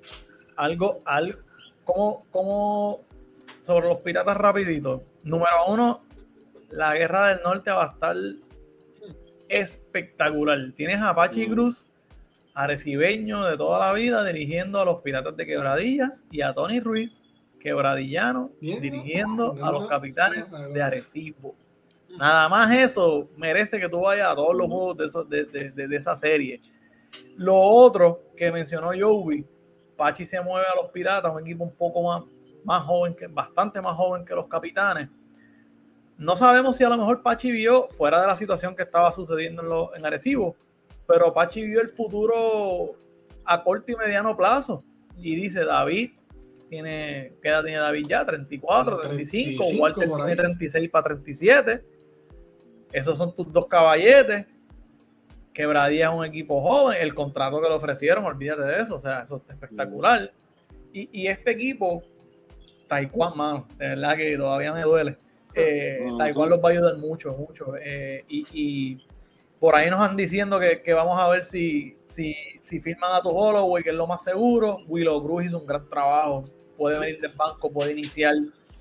Tienes dos grandes del banco en Félix Rivera y Mersan Basabe. Probablemente traigan un refuerzo en la 5. Tienes a Bebo Colón. El- o sea, veo más profundidad en los Piratas. Veo un equipo más redondeado. Y con Pachi desde el día 1, con su training camp completo. Nos dice Los aquí Torres que se quedó Benjamín Colón. Colón. Benjamín. Benjamín Colón, cierto es. Eh, Benjamín también, veterano también, que los ha ayudado. Vamos a ver. Y si Piñeiro decide jugar por fin, Eh, quién sabe. sí, Ahí es que- los piratas se lo, ponen bien. lo- lo único que voy a decir es que mi starting five sería Poingar refuerzo, Poingar eh, eh, centro refuerzo y Poingar refuerzo y me voy con Taekwondo Rolón en la 2.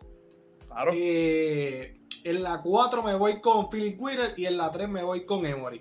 Ese Claro. sería mi cuadro. Diantre, ese cuadro Ese- está bien sólido. Está duro, está duro. Y tiene banco. Con, con Emory y Taekwondo en el mismo Ah, y, cuadro, no se te olvide. Robert Harris. También. El Juan equipo-.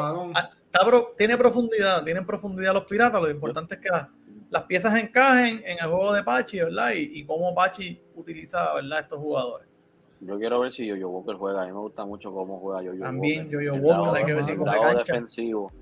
Él, él, y lo vimos aquí, eh, Carlos, antes que se, se lastimara, ¿verdad? Sí, Él, él galdea cancha completa desde, desde el primer quarter. chamaquito bien energético, hace la vida mucha energía. imposible. Ujú, so, me gusta mucho Yo-Yo Walker. Ojalá podamos ver un poquito, un poquito más de él también. Zumba, nos fuimos eh, por Next.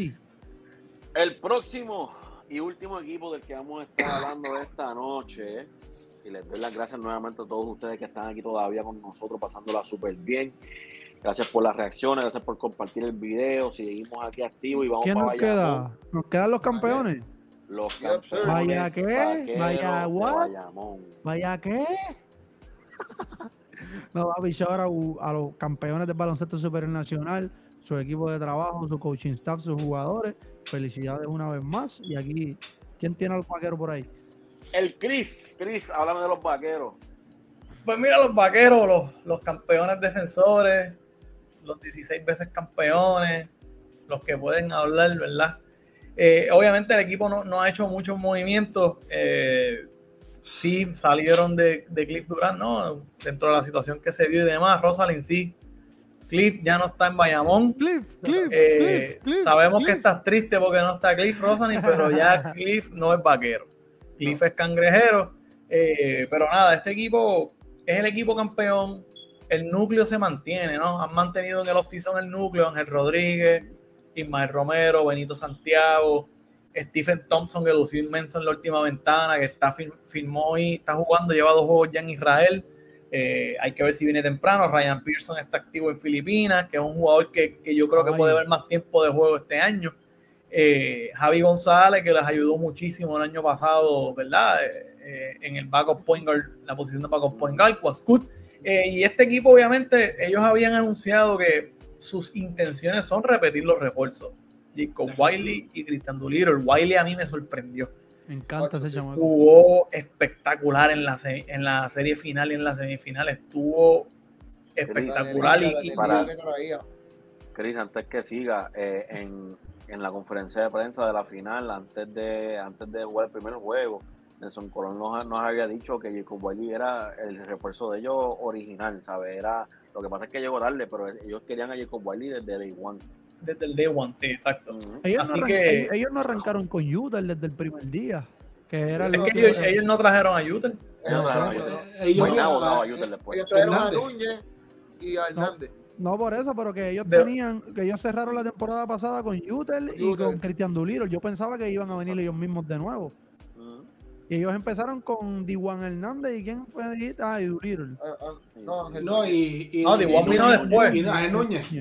Diwan No, vino después. No, ellos empezaron con Diwan y Núñez, sale, No. sale, Di- sale Diwan. Diwan Sí. no empezó la temporada. Du- Doolittle nunca empezó la temporada. No, lo, sé- lo sabemos. El que empezó fue el que estaba en Mayagüez, el blanquito de, del pelo largo. Eh, no, no, no. Brucevich, no, Mike no, no, no, no. Eso fue el año pasado. No, búsquenlo. Diwan no Búscalo. empezó la temporada. Oye, este año Bayamón arrancó con Diwan y Ángel Núñez. Te estoy hablando serio, sin chiste. Yo creo que sí. Bruce creo que Wich sí. vino el año pasado porque Cristian Doolittle salió por una Se lesión lesionó, y. Doolittle se quedó ahí y usaron a Brucevich como 10 juegos, algo así. Es verdad, porque yo, yo, yo me acuerdo que el que Mentira, que- Duwan se fue para Gili como a un campamento. Exacto. Exacto, sí.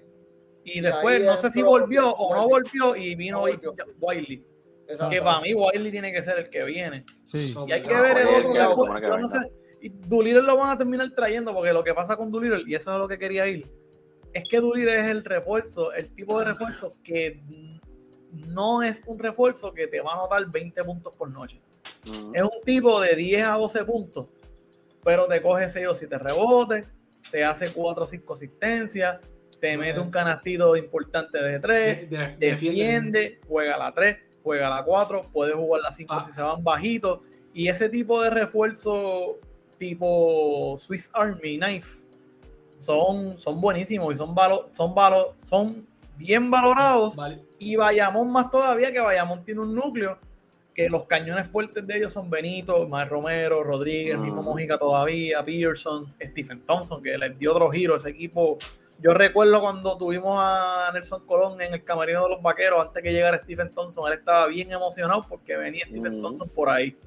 Y, y, y nos, nos probó que, que es un gran jugador. Y yo creo que Stephen Thompson es la clave de los vaqueros, para repetir, para mí. Sí, sí, Es sí. Stephen Thompson. Y, y Nelson Colón siempre nos lo ha dejado claro a todos nosotros los que hemos hablado con él, que los, los refuerzos que van a Bayamón son complementos, no van a cargar Ujú. el equipo. Tú tienes a Javier Mojica, tienes a Angel Rodríguez, el cubanazo Romero. Ese equipo tiene muchos problemas. Ese equipo es bueno porque tienen una confección de que llevan ya como tres o cuatro años, pero ahí el problema es de minutos. Ahí los problemas que ellos tienen ya es de minutos y de tiempo de juego. Que eso es una tarea bien grande para Nelson Colón, eh, distribuir minutos, Manejar. lo que es por lo menos la posición 3 y 4, lo que es Ismael Romero, Benito Santiago, hay que ser un poquito Sí. eh, cuidadoso a la hora de sacarlo, el llamado, ven tú, ven Ro- por este, o sea, es bien Romero- tedioso. Romero dio problemas el año pasado con, Sí. Sí. ¿verdad? Se vio, se vieron problemas. Hubieron, un juego hubieron, quebradilla hubieron, que sí, tuvo un encontronazo con Nelson. Intercambio de Pero- palabras fuerte. Exacto. Eh, pero pues, tú sabes, el dirigente es el que manda, se supone, así que. Ah, sí. No, Pero- y, a- hablando un poco de lo que dijiste de Dulir, es un jugador y eso que, que, que no, él puede meterte 15 a 20 puntos. De que puede, puede. Pero normalmente lo ves con 8 o 10 puntos, 7 a 9 asistencias, 7 a 9 rebotes, 6 a maybe 8 asistencias.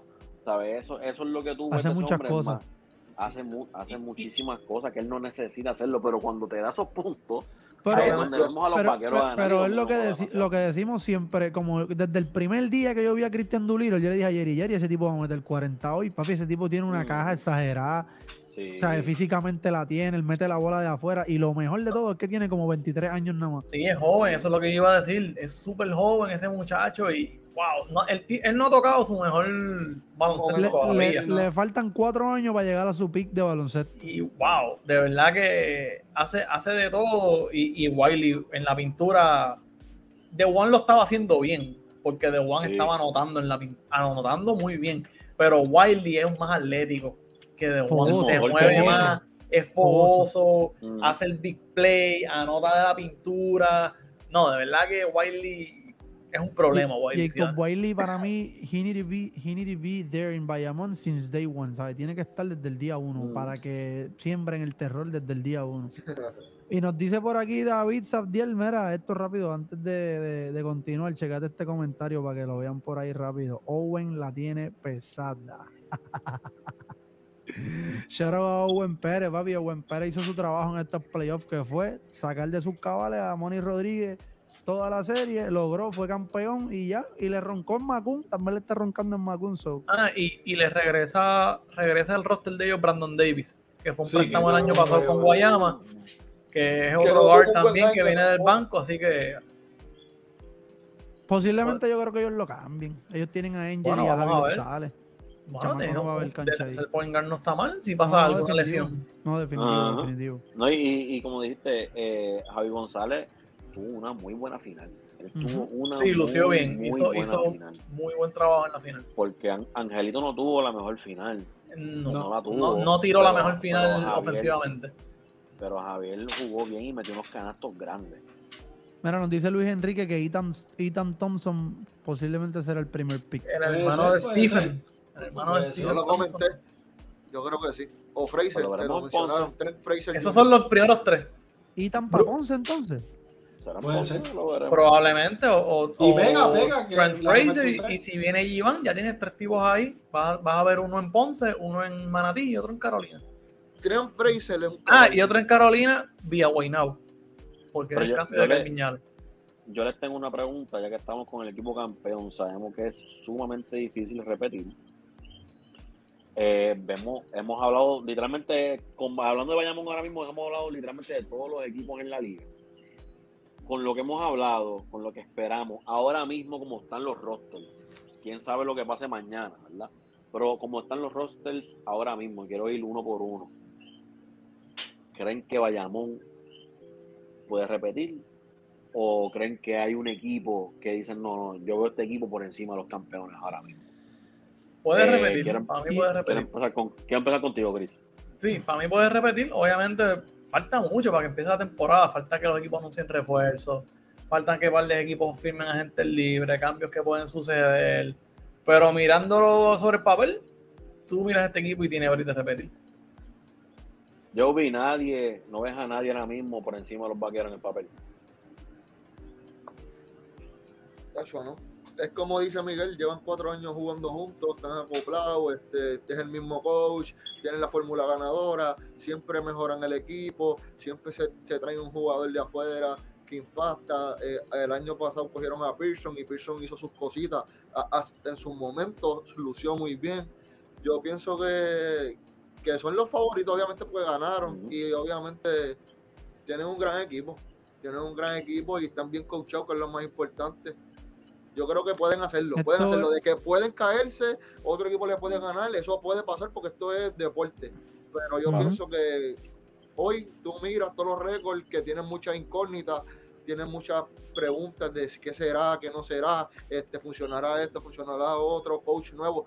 Todos, todos los equipos han cambiado de coach en los últimos dos o tres años. El único equipo que ha seguido con su coach, si no me equivoco, es el Bayamón. Sí, definitivo, es el, estado con ellos. Y esto que Hay dice que Orlando Pagán es bien importante. Si Nelson hace back to back, sería histórico porque el último back to back fue Ponce en el 14 y 15 y Nelson era el coach.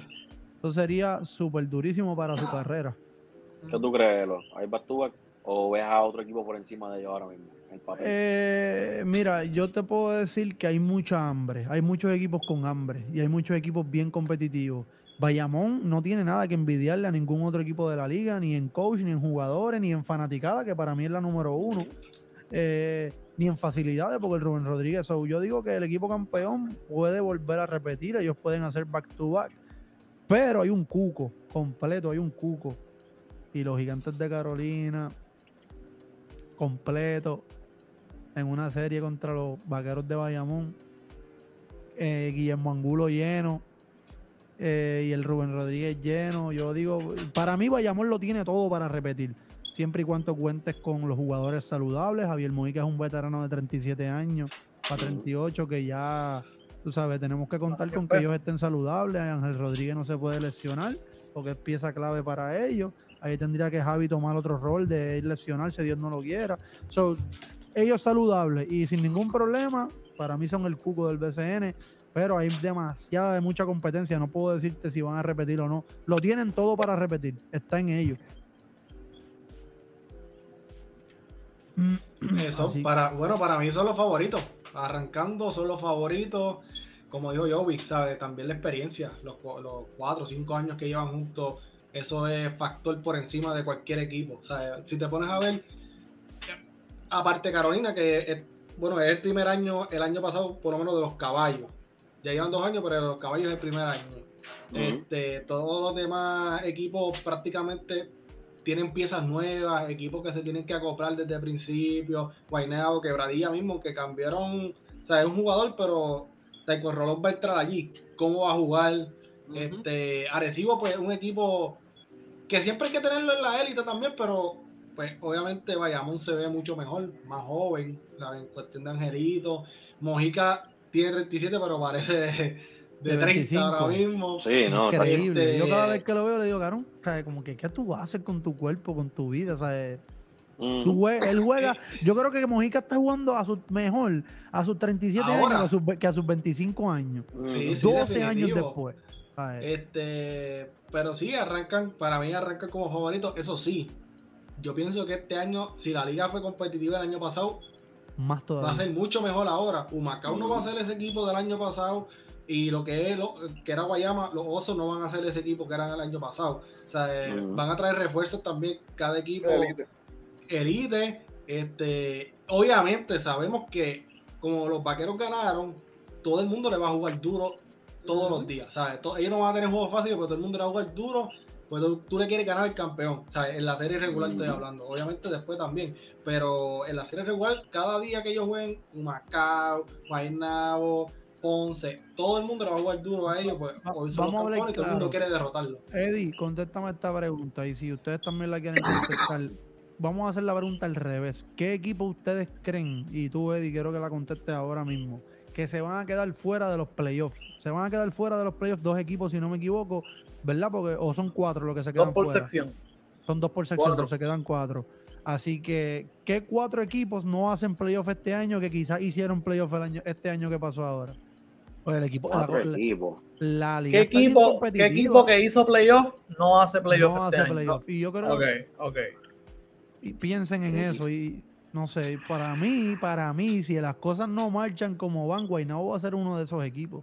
Pero el año pasado no no entraron. El año No, pasado no no, entraron. no, no, pero no tienen, no tienen que haber entrado. Simplemente Ah, equipos, que ustedes, que equipos que ustedes piensen que no van a hacer los playoffs. Bueno, Guaynabo que- tiene la incertidumbre de, de Gary Brown, ¿no? Eh, eso puede dañarle una temporada, pregúntale a San Germán. Eh, mano, ¿y sabes qué equipo te puedo decir? Si los tipos no llegan temprano, San Germán. Si Ronde y Holly Jefferson, que está en Taiwán, y Mason, que está en China, que esa Es que real. recetarla también, no llegan muy temprano y no arrancan bien, puede estar fea la cosa. Les va a pasar factura. Yo, Pero, yo, diría, yo diría Ponce.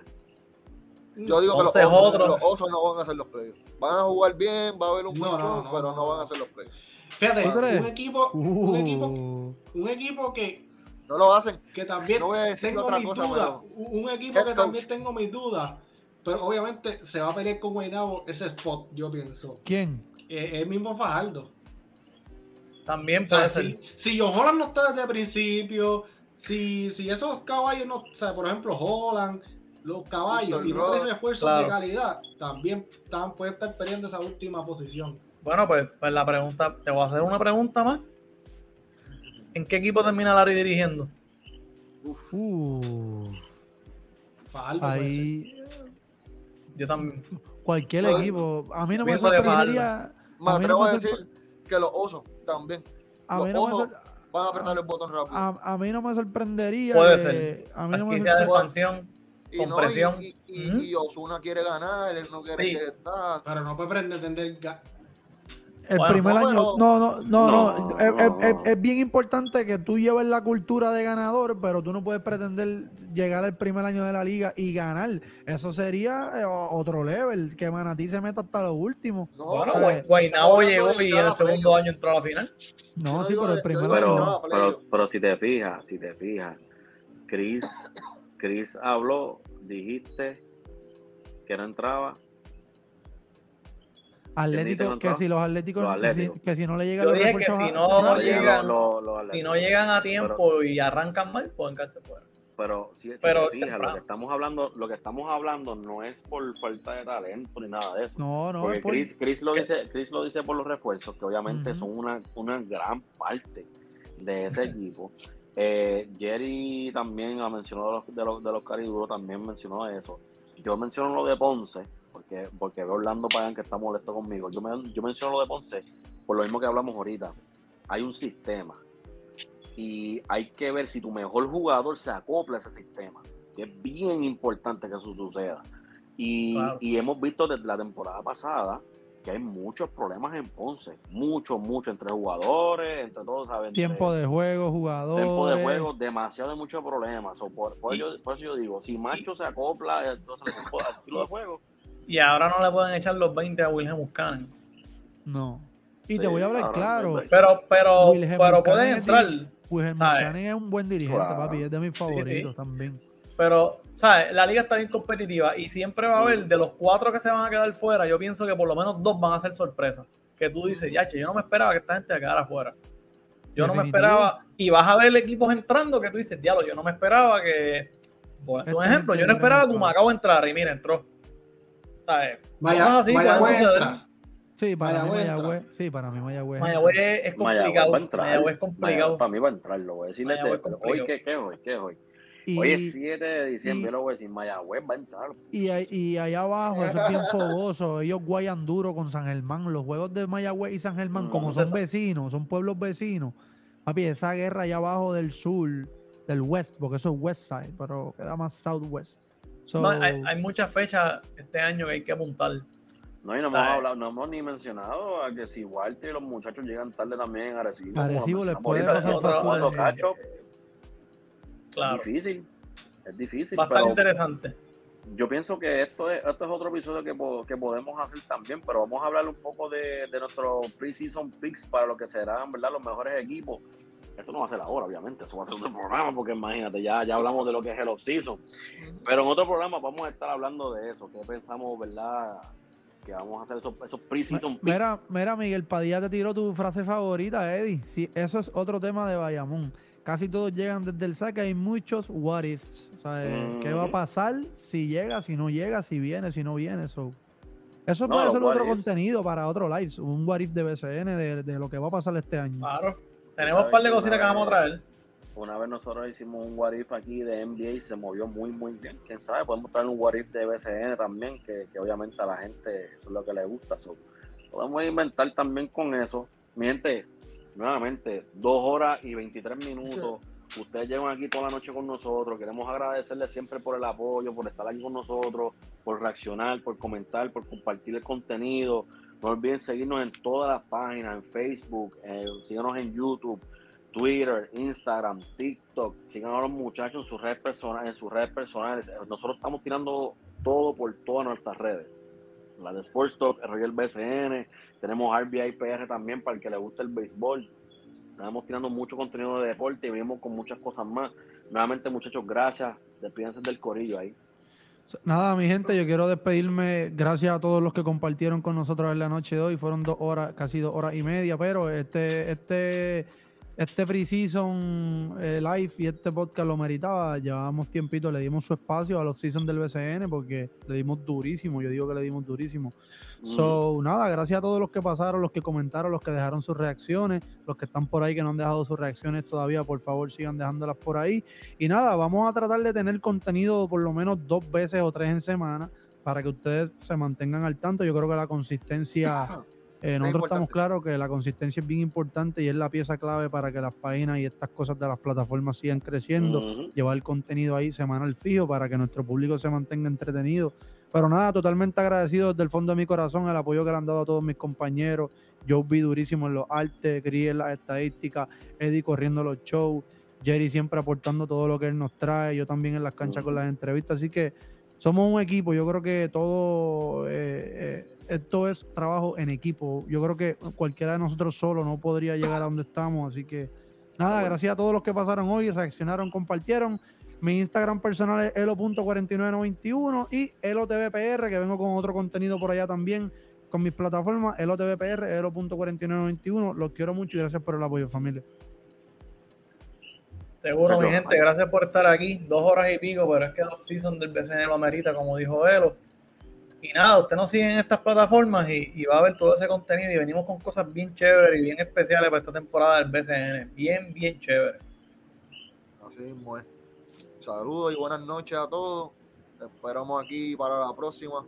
Espero que les haya gustado. Yo be out. Bueno, mi gente, buenas noches a todos. Nos despedimos. Y Win, voy por mi sándwichito y mi bucarera. Hoy, ojo, antes de ir. Ahora sí que si hay podemos alguien- cerrar. Si hay alguien Otra hora más aquí. por ahí, le deben al pana mío. Le deben a Chris Uy. todavía. So, quiero que los de San Germán se reporten con nosotros porque le deben al pana mío. Por lo menos el que lo apostó, que diga, mira, fui yo. Fui yo, exacto. El DJ, el DJ está en deuda, me comprometí. El, DJ, Me comprometí. Sí. Él sabe, él sabe, él sabe. Él ha entrado aquí y ha comentado, él sabe. Sí, sí, sí, sí.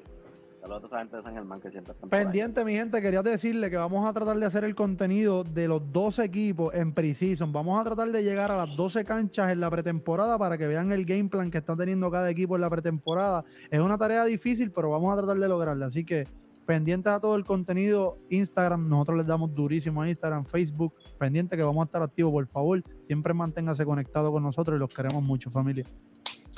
Nos vemos, gente.